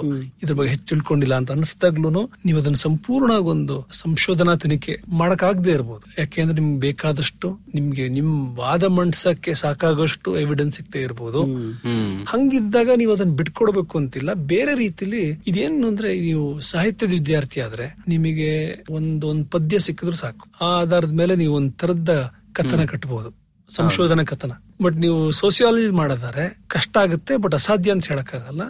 ಅದ್ರಲ್ಲೂ ನೀವು ಕ್ರಿಯೇಟಿವ್ ಆಗಿ ಯಾಕೆ ಅದರಲ್ಲಿ ವಿಶ್ವಾಸ ತೋರಿಸ್ಬೇಕು ಅಂತ ಮಾಡ್ಬೋದು. ಈಗಂತೂ ಒಮ್ಮೆ ತುಂಬಾನೇ ಚರ್ಚೆ ನಡೆದಿದೆ. ಈಗ ಸೋಸಿಯಾಲಜಿನೂ ತುಂಬಾ ಅಲ್- ಅಲ್ಲೂ ಬಹುತ್ವ ಕಾಣುತ್ತೆ ನಿಮ್ಗೆ. ಮೊದಲಿನ ಹಾಗೆ ತುಂಬಾ ಡೇಟಾ ಇದ್ರೇನೆ ನಿಮ್ ರಿಸರ್ಚ್ ಇಂದ ನಿಮ್ ರಿಸರ್ಚ್ ಇಲ್ಲ ಅಂತ ಅಲ್ವೇ ಅಲ್ಲ ಅಂತ ಒಂದು ಒಂಥರ ತಿರಸ್ಕಾರ ಮನೋಭಾವ ಇತ್ತು. ಅದಿಲ್ಲ. ಬಟ್ ನಿಮ್ ಪ್ರಶ್ನೆ ಆರ್ಕೈವ್ ಅದು ನನ್ನ ಸಂಶೋಧನೆ ನಾನು ಎಲ್ಲೆಲ್ಲಿ ಹೋದೆ? ಇಂಡಿಯಾ ಆಫೀಸ್ ಲೈಬ್ರರಿ ಲಂಡನ್ ಒಂದು ಹತ್ತು ಹದಿನೈದು ದಿನ ಇದ್ದೆ. ಅಲ್ಲಿ ರೆಸಿಡೆಂಟ್ ಅಂತಿದ್ರಲ್ಲ ಅವ್ರ ಪೇಪರ್ ಗಳೆಲ್ಲ ಅಲ್ಲಿದೆ. ಅವ್ರು ಯಾವ ರೀತಿಯಲ್ಲಿ ಗಮನಿಸ್ತಾ ಇದ್ರು ಇದನ್ನೆಲ್ಲ ಅಂತ ತಿಳ್ಕೊಳ್ಳೋದಾರೆ ನೀವು ಅಲ್ಲಿ ಹೋಗ್ಬೇಕಾಗತ್ತೆ. ಬಟ್ ಅಲ್ಲಿ ಬೇರೆ ಪೇಪರ್ಗಳು ಇರುತ್ತೆ. ಸೊ ಅಲ್ಲಿ ಹೋಗ್ಬೇಕಾಯ್ತು. ಬಟ್ ಹೆಚ್ಚು ನಾನು ವಿಧಾನಸೌಧದಲ್ಲಿ ಹೆಚ್ಚು ಸಮಯ ಕಳೆದೆ. ಮೈಸೂರಲ್ಲೂ ಒಂದು ಆರ್ಕೈವ್ಸ್ ಇದೆ. ಪ್ಯಾಲೇಸ್ ಆವರಣದಲ್ಲಿ ಗಾಯತ್ರಿ ಟೆಂಪಲ್ ಕಾಂಪ್ಲೆಕ್ಸ್ ಅಂತ ಅಲ್ಲಿಗೆ ನಮ್ ಸ್ಟೇಟ್ ಆರ್ಕೈವ್ಸ್ ಒಂದು ಶಾಖೆ ಇದೆ ಅಲ್ಲಿ. ಆಮೇಲೆ ಅಲ್ಲಿ ಇಲ್ಲಿ ಭದ್ರಾವತಿ ಹೋಗ್ಬೇಕಾಯ್ತು. ಆಮೇಲೆ ಆಮೇಲೆ ಒಂದ್ ರೀತಿಲಿ ಒಂದು ಲಕ್ ಎಲಿಮೆಂಟ್ ಇರುತ್ತೆ ಇದರಲ್ಲಿ. ಯಾರೋ ಪುಸ್ತಕ ಕೊಡ್ತಾರೆ ಯಾರೋ ಯಾರ ಹತ್ರನೋ ಇದೆ ಅಂತ ಹೇಳ್ತಾರೆ ಇವಲ್ಲಿ ಹೋಗ್ತೀರಾ ಸಿಗುತ್ತೆ. ಅವೆಲ್ಲ ಒಂದು ಅದೃಷ್ಟದೊಂದು ಎಲಿಮೆಂಟ್ ಇದ್ದೇ ಇದೆ ಅದರಲ್ಲಿ. ಸೊ ಇದೆಲ್ಲ ಒಂದು ಸಿಕ್ ನಂತರ ಒಂದು ಆಮೇಲೆ ಒಂದು ಕತೆ ಮೂಡ್ಬರುತ್ತೆ ನೀವು ಮುಂಚಿತವಾಗಿ ನೀವು ಆಂಟಿಸಿಪೇಟ್ ಮಾಡೋದು ಕಷ್ಟ. ಎಲ್ಲಿ ಹೋಗ್ತಾ ಇದೆ ಇದು ಅಂತ. ಒಂದು ರಫ್ ಆಗಿ ಒಂದು ಐಡಿಯಾ ಇರ್ಬೋದು ಇದರಲ್ಲಿ ಏನೋ ಒಂದು ಇದೆ ಇಲ್ಲಿ ಅಂತ. ಬಟ್ ಆಮೇಲೆ ಯಾವ ದಿಕ್ಕಲ್ಲಿ ಹೋಗುತ್ತೆ ಅನ್ನೋದೊಂದು ಅನಿರೀಕ್ಷಿತವಾದ್ದು ಆಮೇಲೆ ನೋಡಿ ಇದು ಮೌಖಿಕ ಸೋರ್ಸಸ್ ನೀವು ಇದು ಮಾಡ್ಕೋಬಹುದು ಯಾವ ರೀತಿಲಿ ಅಂದ್ರೆ ಆಗ ನಾನು ಕೆಲವ್ರನ್ನ ಇಂಟರ್ವ್ಯೂ ಮಾಡಿದೆ. ಆ ಕಾರ್ಖಾನೆಯಲ್ಲಿ ಹಿಂದೆ ಯಾರು ಕೆಲಸ ಮಾಡ್ತಿದ್ರು ಅವ್ರ ನೆನಪುಗಳು ನಿಮ್ಗೆ ಹೆಲ್ಪ್ ಆಗುತ್ತೆ. ಸೊ ನೀವು ನಿಮ್ಮನ್ನೇ ಒಂಥರ ವಿಭಿನ್ನ ಸೋರ್ಸ್ ಗಳನ್ನ ಬಗ್ಗೆ ನೀವು ನಿಮ್ಮ ನಿಮ್ಮಲ್ಲೇ ಕುತೂಹಲ ಇರಬೇಕು. ಆಮೇಲೆ ಆ ಎಲ್ಲಾ ಮಾಹಿತಿನೂ ತಗೊಂಡ್ ನಂತರ ಒಂದು ಟ್ರಯಾಂಗುಲೇಷನ್ ಅಂತೀವಲ್ಲ ಆ ತರ ಮಾಡಿ ಕೊನೆಗೆ ಏನ್ ಇರ್ಬೋದು ನಿಜ ಅಂತ ಖಂಡಿತ. ಆಮೇಲೆ ಇದು ಇದ್ ಮಾಡ್ತಾ ಏನು ಅಂದ್ರೆ ಇದು ನೋಡಿ ನೀವು ಮೈಸೂರ್ ಇದೊಂದು ಮೈಸೂರ್ ಕಥನನೂ ಹೌದು ಭಾರತದ ಕಥನನೂ ಹೌದು ಥರ್ಡ್ ವರ್ಲ್ಡ್ ಕಥನನೂ ಹೌದು. ಈ ತರ ನೀವು ನೋಡ್ಬೇಕಾದ್ರೆ ಒಂದ್ ತರದ ಬೇರೆ ಬೇರೆ ಕಡೆ ಈ ತರದ ಘಟನೆಗಳು, ಸನ್ನಿವೇಶಗಳು. ಸನ್ನಿವೇಶಗಳು ಅದ್ರ ಬಗ್ಗೆ ಅರಿವಿದ್ರು ಅದು ಹೆಲ್ಪ್ ಆಗುತ್ತೆ. ಸೊ ಒಂದ್ ರೀತಿಲಿ ನೀವು ಮೈಸೂರು ಅಂದ್ರೆ ಮೈಸೂರಲ್ಲೇ ತಲ್ಲೀನರಾಗಿರ್ಬೇಕು ಅಂತಿಲ್ಲ. ಬೇರೆ ಪ್ರದೇಶದ ಇತಿಹಾಸಗಳಲ್ಲೂ ಒಂದು ಕುತೂಹಲ ಇದ್ರೆ ಒಳ್ಳೇದು ಅನ್ಸುತ್ತೆ. ನೀವು ಮೈಸೂರು ಅರ್ಥ ಮಾಡ್ಕೊಳಕ್ಕೆ ಇನ್ನೂ ಹೆಚ್ಚು ಅನುಕೂಲ ಆಗುತ್ತೆ. ಹೌದು. ಯಾಕಂದ್ರೆ ಮೈಸೂರಲ್ಲಿ ಬಂದ್ ಕೆಲಸ ಮಾಡೋ ಜನರು ಬೇರೆ ಬೇರೆ ಕಡೆಯಿಂದ ಬಂದಿದ್ದಾರೆ. ನಮ್ಮ ಆರ್ಕಿಟೆಕ್ಟ್ಸ್ ಇವಾಗ ಬೆಂಗಳೂರಲ್ಲಿ ನಾವು ಸಾಕಷ್ಟು ಕೇಳಿದೀವಿ ಸೊ ಆ ಒಂದು ಅವರ ಬ್ಯಾಕ್ ಗ್ರೌಂಡ್ ಅವ್ರು ಎಲ್ಲಿಂದ ಬಂದಿದ್ದಾರೆ ಯಾವ ತರ ಯೋಚನೆ ಅಂತ ನಮಗ್ ಗೊತ್ತಿಲ್ಲ ಅಂದ್ರೆ ಕೂಪತ್ ಮಂಡೂಕ ತರ ನಾವ್ ಇಲ್ಲಿ ನಾವ್ ಬರೀ ಮೈಸೂರ್ ಬಗ್ಗೆ ಯೋಚನೆ ಮಾಡ್ತಾ ಇದೀವಿ ಅಂತ ಬರೀ ಮೈಸೂರಲ್ಲಿ ಕೂತ್ಕೊಂಡ್ರೆ ತುಂಬಾನೇ ಕಷ್ಟ ಆಗತ್ತೆ. ಇಂಡಿಯಾನಲ್ಲೂ ತುಂಬಾ ಆ ತರ ಒಂದೊಂದ್ಸತಿ ಯೋಚನೆ ಬಂದ್ಬಿಡುತ್ತಲ್ಲ. ನಾವೇ ಒಂದು ಜಂಬೂ ದ್ವೀಪ, ಒಂದು ಸಬ್ ಕಾಂಟಿನೆಂಟ್ ಎಷ್ಟೊಂದು ಸಮಸ್ಯೆಗಳಿದೆ, ಇದನ್ನೇ ನಾನು ಯೋಚಿಸ್ತೀನಿ ಅಂತ ಅಲ್ಲೇ ಇದ್ರೆ ನಾವು. ಬೇರೆ ಬೇರೆ ಕಡೆ ಇದೇ ಒಂದು ಸಮಸ್ಯೆಯನ್ನ ಬೇರೆ ತರ ಒಂದು ಸೊಲ್ಯೂಷನ್ ಕಂಡಿಡಿದಾರೆ ಅಂತ ನಮಗೆ ಅರ್ಥನೇ ಆಗೋದಿಲ್ಲ. ಇದು ಒಂದು ಎರಡು ತರದ ನಿಲುವಿರಬೇಕಿದ್ರಲ್ಲ ಒಂದು ನಿಮ್ಮ ಸ್ಥಳೀಯ ಸ್- ಸಂದರ್ಭನ ತುಂಬಾ ಗಟ್ಟಿಯಾಗಿ ನಿಮ್ದೊಂದು ಬೇರು ಬೇರೂರ್ಬೇಕು ಗಟ್ಟಿ ತಿಳ್ಕೊಂಡಿರ್ಬೇಕು. ಆ ಆಧಾರದ ಮೇಲೆ ಆ ನೆಲೆಯಿಂದ ಬೇರೆ ಸಂದರ್ಭಗಳನ್ನ ಗ್ರಹಿಸಬೇಕು ಕುತೂಹಲ ಇರಬೇಕು. ತುಂಬಾ ಒಳ್ಳೆ ಸೇಯಿಂಗ್ ಯಾರೋ ಹೇಳಿದ್ದಾರೆ. The purely local is essentially universal ಅಂತ. ಅಂದ್ರೆ ಅಷ್ಟು ನಮ್ಮ ಸದ್ಯದಲ್ಲಿರೋದು ಆಕ್ಚುಲಿ ಅದೊಂದು ವೈಶ್ವಿಕವಾದ ಒಂದು ಅನುಭವನೇ ಇರುತ್ತೆ ಅಂತ. ಇದು ನಾನು ಮಾತಾಡ್ತಿರೋ ರಿಸರ್ಚ್ ಸಂದರ್ಭದಲ್ಲಿ. ನೀವು ಕವಿ ಆಗಿದ್ರೆ ಈ ಪ್ರಜ್ಞೆ ಅವಶ್ಯಕತೆ ಇರಲ್ಲ ನಿಮ್ಗೆ. ಅಲ್- ಅಲ್ಲಿ ಬೇರೆ ಕಡೆ ಏನಾಗ್ತಿದೆ ಗೊತ್ತಿಲ್ಲದೆ ನೀವು ಪದ್ಯ ಬರಕ್ ಸಾಧ್ಯ ಇಲ್ಲ ಅಂತ ಹೇಳಕ್ ಆಗಲ್ಲ ಅದೊಂದು ತುಂಬಾನೇ ಒಂದು ಕಾಂಪ್ಲೆಕ್ಸ್ ಪ್ರೊಸೆಸ್ ಯಾಕೆಂದ್ರೆ ಸಂಶೋಧನೆ ಒಂದು ಪರಿಕಲ್ಪನೆ ಒಂದ್ ರೀತಿಲಿ ಇರೋದ್ರಿಂದ. ಈ ನೀವು ಸಂಶೋಧನೆ ನೀವು ಕಾವ್ಯದಲ್ಲೂ ಕಾಣಬಹುದು ಅಂದ್ರೆ ಕವಿ ತನ್ನ ಅನುಭವನ ಗ್ರಹಿಸೋದ್ರಲ್ಲಿ ಅಲ್ಲೊಂದು ಬೇರೆ ತರ ಸಂಶೋಧನೆ ನಡೆದಿರುತ್ತೆ. ಅಂದ್ರೆ ಸಂಶೋಧನೆ ಅಂದ್ರೆ ಈ ತರದ ಸೋಷಿಯಲ್ ಸೈನ್ಸ್ ಸಂಶೋಧನೆ ಅಲ್ಲ ಬೇರೆ ತರದ ಹುಡುಕಾಟ. ಹುಡುಕಾಟ ನಡೆದಿರುತ್ತೆ. ಅದ್ರಲ್ಲೂ ಕೂಡ ನೀವು ಸ್ಥಳೀಯ ಅಂತ ಹೇಳ್ತಾ ಹೊರಗಿನ ಪ್ರಪಂಚದ ಬಗ್ಗೆ ಆಸಕ್ತಿ ಇರ್ಲೇ ಕೂಡುದು ಅಂತೇನಿಲ್ಲ ಬಟ್ ಅದನ್ನ ಬೇರೆ ರೀತಿಲಿ ಒಂದ್ ತರದ ರಿಲೇಶನ್ಶಿಪ್ ಇರುತ್ತದು. ಅದು ವಿಶೇಷವಾದದ್ದು. ನೀವು ವಚನಕಾರರ ಸ್ಥಳೀಯ ಸಂಸ್ಕೃತಿನೂ ಹೌದು ಬಟ್ ಅವರಲ್ಲಿ ಬೇರೆ ಕಡೆ ಶೂನ್ಯದ ಬಗ್ಗೆ ಇರೋ ಚರ್ಚೆ ಬೇರೆ ಕಡೆ ನಡೆದಿದ್ರ ಬಗ್ಗೆ ಅವರಲ್ಲಿ ಒಂದು ಆಸಕ್ತಿ ಇದೆ. ಅವರದನ್ನ ಬಳಸ್ತಾರೆ. ಬಯಲು ಅನ್ನೋ ಪರಿಕಲ್ಪನೆ ಅಲ್ಲಮ್ಮನಲ್ಲಿರೋದು ಮನಲ್ಲಿರೋದು ಅದು ಉಪನಿಷತ್ತಿಂದ ಬಂತು ಅಂತಾರೆ ಬುದ್ಧಿಸಮಿಂದ ಬಂದು ಅಂತ ಹೇಳ್ತಾರೆ. ಕಾಶ್ಮೀರ ಶೈವಿಸಮ್ ಇಂದ ಬಂದು. ಸೊ ಆ ಮಾತಲ್ಲಿ ನಾವೊಂದು ಸಣ್ಣ ಬ್ರೇಕ್ ತಗೊಳ್ಳೋಣ. ವಾಪಸ್ ಬಂದು ಅದೇ ಚರ್ಚೆ ನಾವು ಮುಂದುವರ್ಸೋಣ. Hello and welcome to another awesome week at the IVM Podcast Network. If you're not following us on social media, please do. We are at IVM Podcast on Twitter, Facebook, Instagram. Don't forget to take a screenshot of whatever podcast of ours that you're listening to. Take a screenshot and put in a comment about what you think about the show, and we will reshare it from our social media pages. Here's what's in store for you this week. On the scene and the unseen, Amit Verma is in conversation with historian Srinath Raghavan. They talk about the complicated history of Jammu and Kashmir, the recent abrogation of Article 370, and what the future might hold. On Paisa Vaisa, Anupam Gupta is joined by Vishal Sabarwal, EVP e-commerce and digital marketing at HDFC Life. They discuss life insurance and its importance, different investment options offered by HDFC Life, and more. On Keeping It Queer, Naveen and Farhad talk to drag queen Sushan Divgikar about his journey of representing one's community and why is it important. On our Kannada podcast Thalle Harte, Varun Ramachandra talks to Pawan Srinath about his life in political sciences and political philosophies. On Football Shootball, Gaurav, Karthik and Sivaram discuss the Manchester City versus Tottenham match. They touch upon the Neymar saga and Roberto Pereira dancing to Bazigar O Bazigar. On the Geek Fruit podcast, Jishnu and Dinkar break down and give their take on the brand new TV series The Boys. On Golgappa, host Trupti Khamkar is joined by Daniel Mendonça, a gender rights activist who talks about being sex positive and inclusiveness. He also shares his experience of representing India at the UN. On Water Player, Mikhail Akash and Siddharth talk about Chris Gayle breaking Lara's record, Kedar Jadhav's comparison with Vicks, Rafael Nadal and his sneakers, Arsenal fans, and a lot more.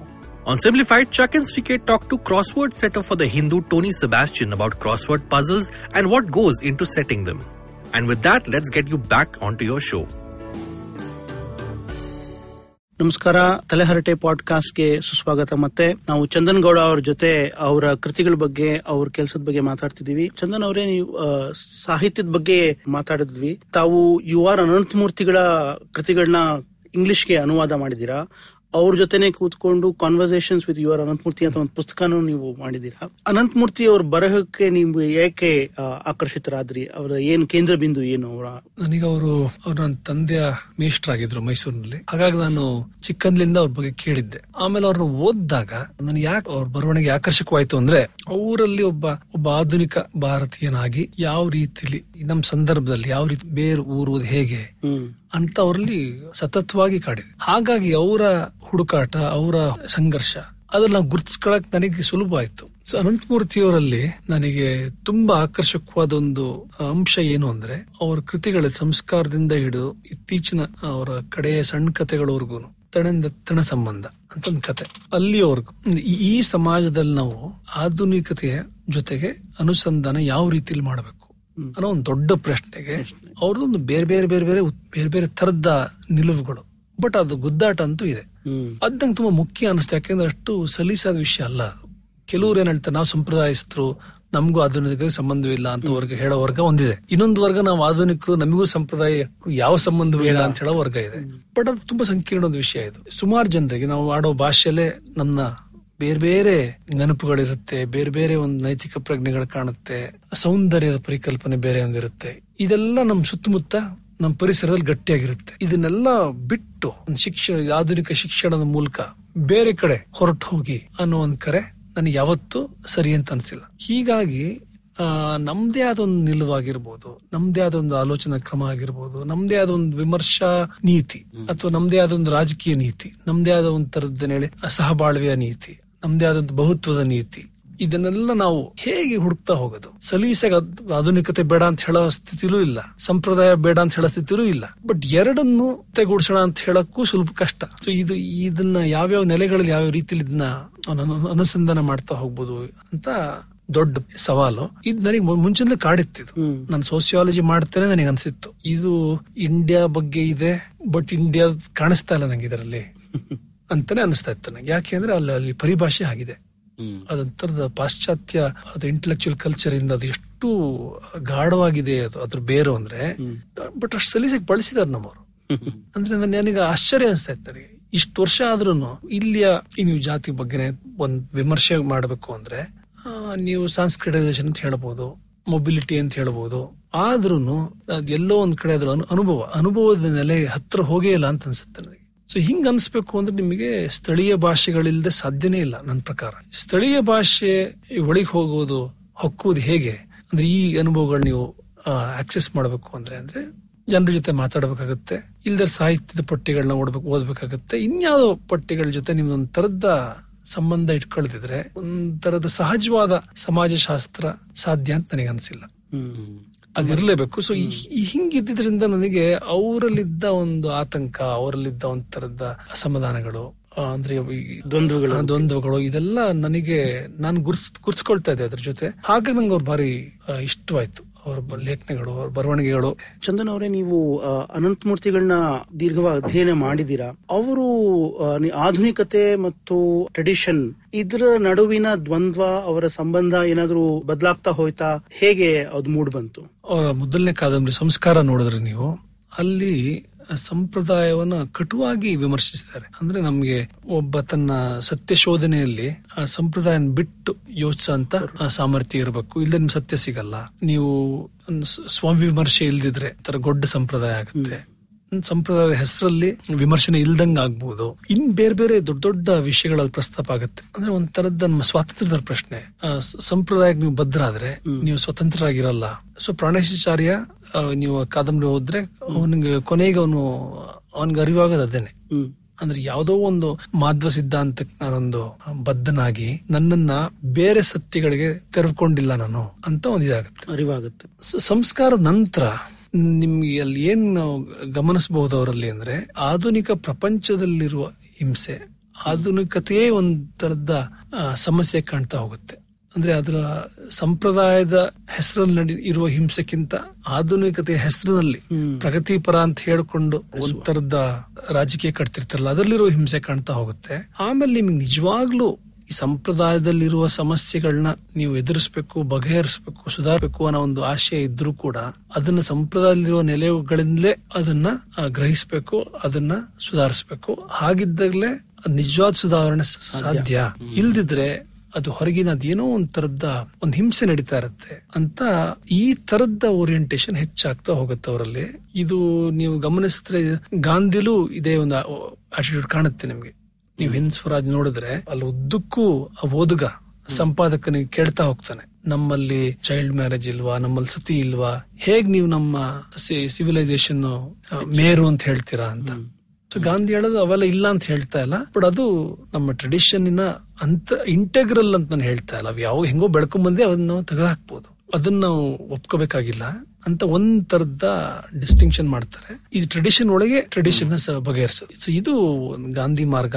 ಇದು ಅವ್ರಿಗೆ ಹೆಚ್ಚು ಆಕರ್ಷಕವಾಗ್ತಾ ಹೋಯ್ತು ಅನ್ಸುತ್ತೆ ನನಗೆ. But ಅವರಲ್ಲಿ ಅವ್ರಿಗೆ ಅವರು ಒಬ್ಬ ಬರಹಗಾರನೂ ಆಗಿದ್ರು ಕಮಿಟೆಡ್ ಇಂಟೆಲೆಕ್ಚುಯಲ್ ಕೂಡ ಆಗಿದ್ರು. ಹೀಗಾಗಿ ಈ ಒಂದ್ ತರದ ಕೆಲವು ಸಂದರ್ಭದಲ್ಲಿ ನೀವು ಒಂದು ಆಧುನಿಕ ಚೌಕಟ್ಟಿನಲ್ಲೇ ಕೆಲವು ವಿಷಯಗಳನ್ನ ಮಂಡಿಸ್ಬೇಕಾಗತ್ತೆ, ಗ್ರಹಿಸ್ಬೇಕಾಗತ್ತೆ. ಉದಾಹರಣೆಗೆ, ಶಿಕ್ಷಣ. ಆಧುನಿಕ ಶಿಕ್ಷಣ ಅಗತ್ಯ ಇದೆಯಾ? ಇದೆ. ಎಲ್ಲರಿಗೂ ಬೇಕು. ಆದ್ರೆ ಅನ ಅನಕ್ಷಸ್ಥರಲ್ಲಿ ಅಲ್ಲೂ ವಿದ್ಯೆ ಇದೆ, ಅಲ್ಲೂ ಜ್ಞಾನ ಇದೆ, ಅಲ್ಲೂ ವೈವಿಧ್ಯತೆ ಇದೆ. ಸೊ ನೀವು ಎಲ್ಲರಿಗೂ ಆಧುನಿಕ ಶಿಕ್ಷಣ ಕಡ್ಡಾಯ ಅಂತ ಮಾಡಿದಾಗ ನಮ್ಮ ಜ್ಞಾನ ವೈವಿಧ್ಯತೆ ಕಡಿಮೆ ಆಗ್ತಾ ಹೋಗುತ್ತೆ ಅಂತ ಹೇಳುವ ಅಗತ್ಯನೂ ಇದೆ. ಸೊ ಇವೆರಡು ಹೇಳ್ತಾ ಇದ್ರು. ಸೊ ರೈಟರ್ ಆಗಿ ಕಾಂಪ್ಲೆಕ್ಸಿಟಿ ನೀವು ಗುರುಸ್ಲೇಬೇಕಾಗತ್ತೆ ಆಕ್ಟಿವಿಸ್ಟ್ ಆಗಿ ನಿಲುವು ತಗೊಳ್ಳೇಬೇಕಾಗತ್ತೆ. ಇದು ಬರೀ ಅವರು ವಯಸ್ಸಾಗ್ತಾ ಈ ತರ ಬದಲಾವಣೆ ಆಗ್ಲಿಲ್ಲ. ಇದು ತುಂಬಾ ಮೊದಲೇ ಆಯ್ತು. ಮುಂಚಿಂದಲೇ ಇದು ಯಾವ ಎಪ್ಪತ್ತರಲ್ಲೇ ಕಾಣುತ್ತೆ ಈ ತರದ ಕಾಳಜಿಗಳೆಲ್ಲ. ಅವ್ರು ಸುಮಾರು ಪ್ರಜ್ಞೆ ಮತ್ತು ಪರಿಸರ ಆಮೇಲೆ ನಂತರ ಪೂರ್ವಾಪರ ಆಮೇಲೆ ಸುಮಾರು ಅವರು ವಿಮರ್ಶಾ, ಇದು ಬರಹಗಳೆಲ್ಲ ಒಂಥರ ಸಂಕಲನಗಳು ಬಂದ್ವಲ್ಲ? ಅದರಲ್ಲಿ ಇದು ಕಾಣುತ್ತೆ ನಿಮಗೆ. ಚಂದನ್ ಅವರೇ ನೀವು ಅನಂತಮೂರ್ತಿಗಳ ಬರ ಕೃತಿನ ಅನುವಾದ ಮಾಡಿದಿರ ಇಂಗ್ಲಿಷ್ಗೆ. ಪೂರ್ಣಚಂದ್ರ ತೇಜಸ್ವಿ ಅವರ ಇನ್ನೊಂದು ಕೃತಿನೂ ಮಾಡ್ತಾ ಇದ್ದೀರಾ. ಈ ತರ ಒಂದು ಅನುವಾದ ಅನ್ನೋದು ಭಾರತೀಯ ಭಾಷೆಗಳ ಬೆಳವಣಿಗೆಗೆ ಎಷ್ಟು ಅಗತ್ಯ ಈ ತರ ಅನುವಾದ ಕೃತಿಗಳಿಂದ ಭಾರತೀಯ ಭಾಷೆಗಳಲ್ಲಿನ ಒಂದು ನಾಲೆಜ್ ಸಿಸ್ಟಮ್ ಅಂತ ಏನ್ ಕರಿತೀರಾ? ಜ್ಞಾನದ ಒಂದು ಚೌಕಟ್ಟು. ಅದರ ಬೆಳವಣಿಗೆ ಹೇಗೆ ಸಾಧ್ಯ ಇದ್ರ ಮೂಲಕ ಅಂತ ನಿಮ್ಗೆ ಅನ್ಸುತ್ತೆ? ಮುಖ್ಯವಾದ ಪ್ರಶ್ನೆ. ಈಗ ನಾನು ಬರ ಅನುವಾದ ಮಾಡಿದಾಗ ಅಥವಾ ತೇಜಸ್ವರ್ ಕಥೆ ಅನುವಾದ ಮಾಡಿದಾಗ ಕಥೆ ಒಂದು ಅನುವಾದ ಮಾಡಿದಾಗ ಕನ್ನಡೇತರರಿಗೆ ಒಂದ್ ನಮ್ಮ ಇಲ್ಲಿ ಇಲ್ಲಿ ಅವ್ರ ಕಥೆ ಒಂದು ಪರಿಚಯ ಮಾಡ್ಕೊಡ್ಬೇಕು ಅನ್ನೋದೊಂದು ಸಿಂಪಲ್ ಉದ್ದೇಶ ಒಂದು. ಒಂದು ಕತೆ ಕಥೆ ರೂಪದಲ್ಲಿ ಏನಾಗಿದೆ? ಆದ್ರೆ ಈ ಸೋಷಿಯಲ್ ಸೈನ್ಸ್ ಚರ್ಚೆಗಳಿಗೂ ಇವು ಮುಖ್ಯ ಆಗ್ತವೆ. ಯಾವ ರೀತಿಲಿ ಅಂದ್ರೆ ನಾನು ಆಗ್ಲೇ ಹೇಳ್ ಅಂದ್ರೆ ಈಗ ತೇಜಸ್ವಿಯವರ ಪ್ರಕೃತಿ ಬರಹಗಳಿಂದ ನಮ್ಮ ಪ್ರಕೃತಿ ಬಗ್ಗೆ ನಡೀತಿರೋ ಚರ್ಚೆಗಳು ಯಾವ ರೀತಿಲಾರು ಬದಲಾಗ್ತವ? ಅಂದ್ರೆ ಅವರ ಯಾವ ನೆಲೆಯಿಂದ ಅವ್ರು ಮಾತಾಡ್ತಾರೆ? ಪ್ರಕೃತಿ ಅಂದ್ರೆ ಏನು? ಈ- ತರದ ಪ್ರಶ್ನೆಗಳಿಂದ ಹಿಡಿದು ಈಗ ಏನಾಗಿದೆ ಕನ್ನಡ ಕೃತಿಗಳು ತಮಿಳಿಗೆ ನೇರವಾಗಾದ್ರೆ ತಮಿಳಿಗೆ ಅದು ಲಭ್ಯ ಆಗುತ್ತೆ. ಅವರು ಒಂಥರದ ಅನುಸಂಧಾನ ನಡೆಸ್ತಾರೆ ಕೃತಿಗಳ ಜೊತೆ. ಬಟ್ ಇಂಗ್ಲಿಷ್ ಓದುಗರಿಗೆ ನಿಮಗೆ ಬೇರೆ ಬೇರೆ ಇಂಡಿಯಾದಲ್ಲಿ ಇನ್ಫ್ಯಾಕ್ಟ್ ನೀವು ಇಂಡಿಯನ್ಸ್ ಈಗ ನೀವು, ನಿಮ್ಗೆ ಒಂದ್ ಭಾರತೀಯ ಭಾಷೆ ಗೊತ್ತಿರುತ್ತೆ ಇಂಗ್ಲಿಷ್ ಗೊತ್ತಿರುತ್ತೆ. ನೀವು ಇಂಡಿಯಾ ಅರ್ಥ ಮಾಡ್ಕೋಬೇಕು ಅಂದ್ರೆ, ನಿಮ್ ಭಾಷೆಲಿ ನಿಮ್ ನಿಮ್ ಭಾಷೆಲೆಲ್ಲ ಬೇರೆ ಬೇರೆ ಕೃತಿಗಳು ಅನುವಾದಿತವಾಗಿ ಲಭ್ಯವಾದ್ರೆ ಪರವಾಗಿಲ್ಲ. ಬಟ್ ಹಾಗಿಲ್ದಿದ್ದ ಸಂದರ್ಭದಲ್ಲಿ, ನೀವು ಇಂಗ್ಲಿಷ್ ನಿಮ್ ಬೇಕಾಗ್ತದೆ. ಟಗೋರ್ ಓದ್ಬೇಕು ಅಂದ್ರೆ ನೀವು ಇಂಗ್ಲಿಷ್ ಮೂಲಕ ಓದ್ಬೋದು. ಇಂಡಿಯಾ ತನ್ನನ್ ತಾನೇ ಸೀರಿಯಸ್ ಆಗಿ ಅರ್ಥ ಮಾಡ್ಕೋಬೇಕು ಅಂದ್ರೆ ಟ್ರಾನ್ಸ್ಲೇಷನ್ ಅತ್ಯಗತ್ಯ. ಅತ್ಯ- ಇಂಗ್ಲಿಷ್ ಆಗಿರ್ಬೋದು ಭಾರತೀಯ ಭಾಷೆಗಳಲ್ಲಾಗಿರ್ಬೋದು ಒಂದ್ ತರದ ಗ್ರಹಿಕೆ ಸಾಧ್ಯ ಒಂಥರ ಕ್ರಿಯೇಟಿವಿಟಿ ಸಾಧ್ಯ ಒಂಥರದ ಬೇರೆ ಬೇರೆ ಭಿನ್ನವಾದ ಅನುಭವಗಳನ್ನ ಗುರ್ತಿಸಕ್ ಸಾಧ್ಯ ಆಗುತ್ತೆ. ಇಲ್ದೆ ನಾವು ಸುಮ್ಮನೆ ಭಾರತೀಯರು ಭಾರತೀಯರು ಅಂತ ಒಣ ಧೋರಣೆಗಳಿದೆ. ಯಾವ್ಯಾವ ನೆಲೆಗಳಲ್ಲಿ ಅನುಭವ ಹರಡಿದೆ ಹಬ್ಬಿದೆ ಅಂತ ಗೊತ್ತಾಗಬೇಕು ಅಂದ್ರೆ ಟ್ರಾನ್ಸ್ಲೇಷನ್ ತುಂಬಾ ಇಂಪಾರ್ಟೆಂಟ್ ಅಂದ್ರೆ ಬ- ಇಂಗ್ಲಿಷ್ ಅಂದ್ರೆ ನಮಗೆ ಮುಖ್ಯವಾಗಿ ಯು ಎಸ್ ಅಮೆರಿಕ ಅವಲ್ ಅಲ್ಲಿನ ಬರಹಗಾರರ ಕೃತಿಗಳನ್ನೇ ನಾವು ಅನುಸಂಧಾನ ಮಾಡುವಂತಹ ಒಂದು ಬೆಳವಣಿಗೆ ಇದೆ. ಬಟ್ ಭಾರತದ ಬೇರೆ ಭಾಷೆಗಳಲ್ಲಿನ ಕೃತಿಗಳನ್ನು ನಾವು ಇಂಗ್ಲಿಷ್ ಮೂಲಕ ಪಡೆಯೋದ್ರಿಂದ ನಮ್ಮ ಒಂದು ಗ್ರಹಿಕೆಗಳ ವಿಶಾಲವಾಗಿ ಆಗೋದು ಸಾಧ್ಯತೆ ಆಗುತ್ತೆ ಅಂತ. ಖಂಡಿತ. ಇಂಗ್ಲಿಷ್ ಮೂಲಕನೂ ಹೌದು ಕನ್ನಡದ ಮೂಲಕನೂ ಹೌದು ಬೇರೆ ಯಾವುದೇ ಭಾಷೆ. ಇನ್ಫ್ಯಾಕ್ಟ್ ನೀವು ಇಪ್ಪತ್ತನೇ ಶತಮಾನದಲ್ಲಿ ಬೆಂಗಾಲಿ ಕೃತಿಗಳು ಕನ್ನಡಕ್ಕೆ ನೇರವಾಗಿ ಅನುವಾದ. ಓಹ್. ಇನ್ಫ್ಯಾಕ್ಟ್ ನಮ್ ಸುಮಾರು ಕರ್ನಾಟಕದಲ್ಲಿ ಕರ್ನಾಟಕದ ಹೆಸರುಗಳು ಬೆಂಗಾಲಿ ಹೆಸರುಗಳು ಹೆಂಗ್ ಬರ ಬಂದಿರಕ್ ಸಾಧ್ಯ ಅಂದ್ರೆ ಈ ಕಾದಂಬರಿಗಳಿಂದ. ಶರತ್ ಚಂದ್ರ ಚಾಟರ್ಜಿ ಆಗಿರ್ಬೋದು ಅಥವಾ ಸೊ ಅದು ಅದು ಬೆಸ್ಟ್ ಅದು. ಬಟ್ ಅದನ್ನ ಆಗ್ದಿಲ್ದಾಗ ಇಂಗ್ಲಿಷ್ ಅಲ್ಲಿ ಸ್ವೀಕರಿಸೋದು ಅನಿವಾರ್ಯ. ಅನಿ- ಅನಿವಾರ್ಯತೆನೂ ಹೌದು. ಬಟ್ ಅದು ಈಗ ನೀವು ಕ್ರಿಯೇಟಿವ್ ಆಗಿ ಇರಬೇಕು ಅಂದ್ರೆ ಇವೆಲ್ಲವೂ ಬೇಕಾಗುತ್ತೆ. ಚಂದನ್ ಅವರೇ ಈಗಿನ ಕಾಲದ ಪರಿಸ್ಥಿತಿ ನೋಡಿದ್ರೆ ಇಂದಿನ ಪಬ್ಲಿಕ್ ಇಂಟೆಲೆಕ್ಚುಯಲ್ಸ್ ಅಂತ ಏನ್ ಕರಿತೀವಿ ನಾವು? ಅಥವಾ ಇಂಟೆಲೆಕ್ಚುಯಲ್ಸ್ ಅವರ ಧೋರಣೆ ಅಥವಾ ಅವರು ಹೇಗೆ ಪ್ರತಿಕ್ರಿಯಿಸಬೇಕು ಈಗಿನ ಸಮಸ್ಯೆಗಳಿಗೆ ಅವ್ರ ಮುಂದಿರೋ ಸವಾಲುಗಳು ಏನು ಅಂತ ನಿಮ್ಗನ್ಸುತ್ತೆ? ಸವಾಲುಗಳು ಬದಲಾಗಿಲ್ಲ ಅನ್ಸುತ್ತೆ ನನಗೆ. ಯಾಕೆಂದ್ರೆ ಈ ಪಬ್ಲಿಕ್ ಇಂಟೆಲೆಕ್ಚುಯಲಿನ ಒಂದು ಸಮೀಪದ ಒಂದು ಐಡಿಯಾ ಏನು ಅಂದ್ರೆ ನಮ್ಮಲ್ಲಿ ಅದು ಕುವೆಂಪುವಿಂದ ಶುರುವಾಗಿದ್ದು ಅಂತ ಹೇಳ್ತಾರೆ ಸಾಕ್ಷಿ ಪ್ರಜ್ಞೆ ಅಂತ. ಅಂದ್ರೆ ಒಬ್ಬ ಬುದ್ಧಿಜೀವಿ ತನ್ನ ಪಾಡಿಗೆ ತಾನೇ ಕೆಲಸ ಮಾಡೋದಲ್ಲ ಒಂದು ತನ್ನ ಸಮುದಾಯದ ಮುಂದಿರುವ ಸತ್ಯಗಳನ್ನ ಗ್ರಹಿಸಿ ಅದನ್ನ ಮಂಡಿಸ್ಬೇಕು. ಅದು ಕಹಿಯಾಗಿದ್ರು ಅದನ್ನ ಹೇಳುವಂತ ಧೈರ್ಯ ಬೇಕು ಸಾಮರ್ಥ್ಯ ಬೇಕು ಒಂಥರದ ಸತ್ಯಕ್ಕೆ ಬದ್ಧರಾಗಿರ್ಬೇಕು ಅದು ಯಾವ ರೂಪದಲ್ಲಾದ್ರೂ ಇರಬಹುದಲ್ವಾ ಕಾವ್ಯವಾಗಿ ಹೌದು ಆರ್ಟಿಕಲ್ ಆಗಿ ಬೇರೆ ಬೇರೆ ವಲಯಗಳಲ್ಲಿ ಬೇರೆ ಬೇರೆ ರೀತಿಯಲ್ಲಿ ಇರುತ್ತೆ ಆರ್ಟಿಸ್ಟ್ ಬೇರೆ ತರ ಪ್ರತಿಕ್ರಿಯಿಸ್ತಾರೆ. ಸೊ ಪಬ್ಲಿಕ್ ಇಂಟೆಲೆಕ್ಚುಯಲ್ ಅಂದ್ರೆ ಬರೀ ಬುದ್ಧಿಜೀವಿಗಳು ಅನ್ನೋ ಅರ್ಥದಲ್ಲಿ ಅಷ್ಟೇ ಅಲ್ಲ. ಬೇರೆ ಬೇರೆ ಫೀಲ್ಡ್ ಅಲ್ಲೂ ಆಗಿರ್ಬೋದು. ಆಗಿರ್ತಾರೆ ಕೂಡ. ಬಟ್ ಏನು ಅಂದ್ರೆ ಒಂದ್ ತರದ ಪೂರ್ವ ಸಿದ್ಧತೆ ಬೇಕು. ಪೂರ್ವ ಸಿದ್ಧತೆ ಅಂದ್ರೆ ಯಾವ ಅರ್ಥದಲ್ಲಿ ಅಂದ್ರೆ ಒಂದು ನಿಮ್ಮ ಸಮುದಾಯದಲ್ಲಿ ಒಂದು ಗಟ್ಟಿಯಾಗಿ ಬೇರೂರು ಇರ್ಬೇಕು. ಅಂದ್ರೆ ಇದು ಬೇರು ಗಟ್ಟಿ ಏನು ಇದು ಇದು ಬದಲಾಗ್ತಾ ಹೋಗುತ್ತೆ ನಾವು ಯಾವ ರೀತಿ ಇನ್ಫ್ಯಾಕ್ಟ್ ನೀವು ಆರ್ಟಿಸ್ಟ್ ಆದ್ರೆ ಕ್ರಿಯೇಟಿವ್ ಆಗಿರಕ್ ನೀವು ಸ್ಪಾಂಟೇಸ್ ಕ್ರಿಯೇಟಿವಿಟಿ ನಾನು. ಸೊ ಈ ಪೂರ್ವ ಸಿದ್ಧತೆ ಅಂದ್ರೆ ಆ ಅರ್ಥದಲ್ಲ ಹಿಸ್ಟ್ರಿ ತಿಳ್ಕೊಂಡಿರ್ಲೇಬೇಕು ಆಂಥ್ರಪಾಲಜಿ ಗೊತ್ತಿರಬೇಕು ಫಿಲಾಲಜಿ ಗೊತ್ತಿರ ಈ ಅರ್ಥದಲ್ಲ ಒಂದ್ ತರದ ಗ್ರೌಂಡಿಂಗ್ ಇರಬೇಕು. ಅದ್ ನೋಡಿದ್ರೆ ಗೊತ್ತಾಗುತ್ತೆ ನಿಮಗೆ. ಸೊ ಆ ನೆಲೆಯಿಂದ ಒಂದು ನಿಮ್ಮ ಸಮುದಾಯದ ಹಿತದ ಬಗ್ಗೆ ಅದರ ಆಶಯಗಳ ಬಗ್ಗೆ ಒಂಥರದ ತರದ ಸಹಜವಾದ ಗ್ರಹಿಕೆ ಬರುತ್ತೆ. ಸೊ ಆ ಆಧಾರದ ಮೇಲೆ ನೀವು ಒಂದು ಸಾಮಾಜಿಕ ನ್ಯಾಯದ ಬಗ್ಗೆ ಒಂದು ಕಳಕಳಿ ಇರುತ್ತೆ. ಅನ್ಯಾಯದ ವಿರುದ್ಧವಾದ ಒಂದು ಒಂಥರ ಸಾತ್ವಿಕವಾದ ಕ್ರೋಧ ಇರಬೇಕು. ಕುವೆಂಪು ಅವರ ಇದು ಭಾಷೆ ಬಳಸಿದ್ದಾರೆ. ಸೊ ಇದು ಈ ತರದ ಕೆಲಸ ಅತ್ಯಗತ್ಯ. ನಮ್ಮಲ್ಲಿ ಏನಾಗಿದೆ ಈಗ ಒಂದ್ ತರದ ಸ್ಪೆಷಲಿಸ್ಟ್ ಆಗಿದ್ದಾರೆ ಸ್ಪೆಷಲಿಸ್ಟ್ ಅಂದ್ರೆ ನಾನು ಅವರು ಬೇಕಾಗಿದೆ.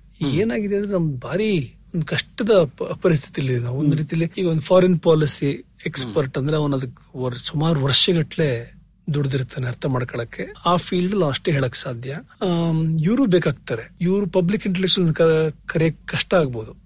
ಯಾಕೆಂದ್ರೆ ಇವರು ಇತಿಮಿತಿಗಳಲ್ಲಿ ನಾನು ಕೆಲಸ ಮಾಡ್ತೀನಿ ಅಂತ ತಮ್ಮ ತಮ್ಮ ತಾವೇ ಅವರೊಂದು ಇದ್ ಹಾಕೊಂಡಿರ್ತಾರೆ. ಒಂದು ಲಿಮಿಟೆಡ್ ರೋಲ್ ಸೊ ಇವರು ಬೇಕಾಗ್ತಾರೆ ಯಾಕೆಂದ್ರೆ ನಮ್ಮ ಸಂದರ್ಭ ಅಷ್ಟು ಸಂಕೀರ್ಣ ಆಗಿದೆ. ಬಟ್ ಪಬ್ಲಿಕ್ ಇಂಟೆಲೆಕ್ಚುಯಲ್ಸ್ ಅಂದ್ರೆ ಒಂದ್ ಒಂದು ಸಬ್ಜೆಕ್ಟ್ ಒಂದು ಡೊಮೈನ್ ಮೀರಿ ಅವರ ಕಲ್ಪನೆ ಯೋಚನೆ ಎಲ್ಲ ಇರಬೇಕು. ಒಂದು ತರದ ಒಂದು ಕನ್ಫ್ಯೂಷನ್ ಅಲ್ಲಿ ಇದ್ದಾಗ ಒಂಥರದ ತರದ ಮಾರ್ಗದರ್ಶನ ನೀಡ್ ನೀಡಬೇಕು ಅಂತ ಒಂದು ತುಡಿತಾ ಇರಬೇಕು. ಆಮೇಲೆ ಒಂದ್ ತರದ ಧೈರ್ಯ ತುಂಬುವಂತ ಒಂದು ಹಂಬಲ ಇರಬೇಕು. ನಾವು ಮುಕ್ತವಾಗಿ ನಮ್ಮ ಅಭಿಪ್ರಾಯಗಳನ್ನ ಹಂಚ್ಕೋಬೇಕು. ಭಿನ್ನ ಅಭಿಪ್ರಾಯಗಳಿಗೆ ಜಾಗ ಮಾಡಿಕೊಡ್ಬೇಕು ಅಂತಿದ್ರೆ.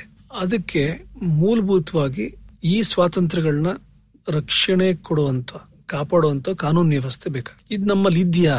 ಕಾನೂನು ವ್ಯವಸ್ಥೆ ಇದೆ ಬಟ್ ನಾವು ಸುರಕ್ಷಿತವಾಗಿದೀವ ಇದೊಂದು ಈ ಪ್ರಶ್ನೆ ನಾವು ನಮ್ನ ಎದುರಿಸ್ತಾ ಇದೆ. ಹಿಂದೆ ಎಂದೂ ಎದುರಿಸ್ತಾ ಇದ್ದಾಗ ಈಗ ಎದುರಿಸ್ತಾ ಇದೆ. ಸೊ ಇದ್ರ ಬಗ್ಗೆನೂ ನಾವು ಯೋಚಿಸ್ಬೇಕಾಗತ್ತೆ ಯಾವ ರೀತಿಲಿ ನಮ್ಮ ರಾಜಕೀಯ ವ್ಯವಸ್ಥೆ ನಮ್ಮ ಮೂಲಭೂತವಾಗಿರುವ ಅಭಿವ್ಯಕ್ತಿ ಸ್ವಾತಂತ್ರ್ಯಗಳನ್ನ ಯಾವ ರೀತಿಯಲ್ಲಿ ಕಾಪಾಡಬಹುದು ಇದ್ರ ಈ ನಿಟ್ಟಿನಲ್ಲಿ ಇದು ಎಲ್ಲಾ ಕಡೆ ಇದರ ಅಗತ್ಯ ಕಾಣಿಸ್ತಾ ಇದೆ. ಈ ತರದ್ ಬಟ್ ನೋಡ್ಬೇಕು ಈಗ ಇಂಡಿಯಾದಲ್ಲಿ ತುಂಬಾ ದೊಡ್ಡ ದೇಶ ತುಂಬಾ ಆದರ್ಶವಾದಿಗಳಿದ್ದಾರೆ ತುಂಬಾ ಧೈರ್ಯವಂತಿದ್ದಾರೆ.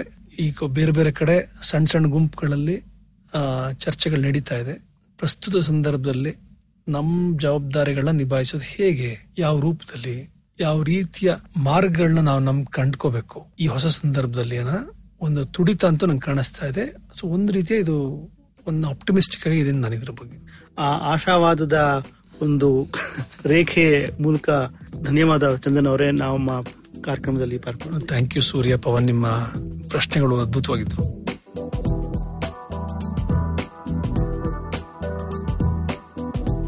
ಇವತ್ತಿನ ಎಪಿಸೋಡ್ ಇಷ್ಟ ಆಯ್ತಾ? ಹೊಸ episode ಕೇಳೋದಿಕ್ಕೆ I V M podcast app ಅಥವಾ ಇನ್ ಯಾವ್ದಾದ್ರೂ ಪಾಡ್ಕಾಸ್ಟ್ ಆಪ್ ಡೌನ್ಲೋಡ್ ಮಾಡಿ ತಲೆ ಹರಟೆ ಕನ್ನಡ ಪಾಡ್ಕಾಸ್ಟ್ಗೆ ಸಬ್ಸ್ಕ್ರೈಬ್ ಮಾಡಿ. ನಾವು ಫೇಸ್ಬುಕ್ ಟ್ವಿಟರ್ ಇನ್ಸ್ಟಾಗ್ರಾಮ್ ಎಲ್ಲಾ ಕಡೆ ಇದ್ದೀವಿ. ಫಾಲೋ ಮಾಡಿ at Harate pod H A R A T E P O D ಇನ್ನೂ ಏನಾದರೂ ಹಂಚ್ಕೋಬೇಕಾಗಿದ್ರೆ ಇಮೇಲ್ ಕಳಿಸಿ Harate pod at Gmail dot com. ನಮ್ಮ ಈ ಕನ್ನಡದ ಹೊಸ ಪಾಡ್ಕಾಸ್ಟ್ ಬಗ್ಗೆ ಎಲ್ಲರಿಗೂ ತಿಳಿಸಿ. ಅಣ್ಣ ತಮ್ಮ ಅಕ್ಕ ತಂಗಿ ಅಂಕಲ್ ಆಂಟಿ ಮನೆಯಲ್ಲಿರೋ ಟಾಮಿ ಊರಲ್ಲಿರೋ ಫ್ರೆಂಡ್ಸು ಎಲ್ಲರಿಗೂ ಹೇಳಿ ಮುಂದಿನ ವಾರ ಮತ್ತೆ ಭೇಟಿಯಾಗೋಣ ಧನ್ಯವಾದ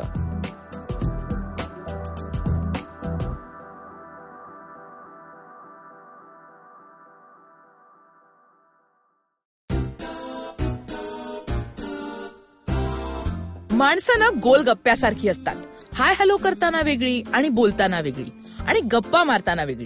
मित्र झाली की वेगळी आणि शत्रू म्हणून वेगळी. थोडक्यात दिसणारी वेगळी आणि असणारी वेगळी. कधी आंबट कधी गोड कधी तिखट तर कधी चमचमीत आणि कधी कधी हॉट अँड स्पायसी सुद्धा. आणि म्हणूनच गप्पा. सॉरी सॉरी गोल गप्पा विथ तृप्ती खामकर. फक्त तुमच्यासाठी दर बुधवारी आय व्ही एम पॉडकास्टच्या ऍपवर वेबसाईटवर किंवा युट्यूब चॅनलवर सुद्धा ऐकू शकता. तुम्ही आमचा पॉडकास्ट वेगवेगळ्या पॉडकास्ट प्लॅटफॉर्मवरती ऐकू शकता. फक्त सर्च करा गोल गप्पा विथ तृप्ती खामकर आणि आमचा पॉडकास्ट ऐकत रहा.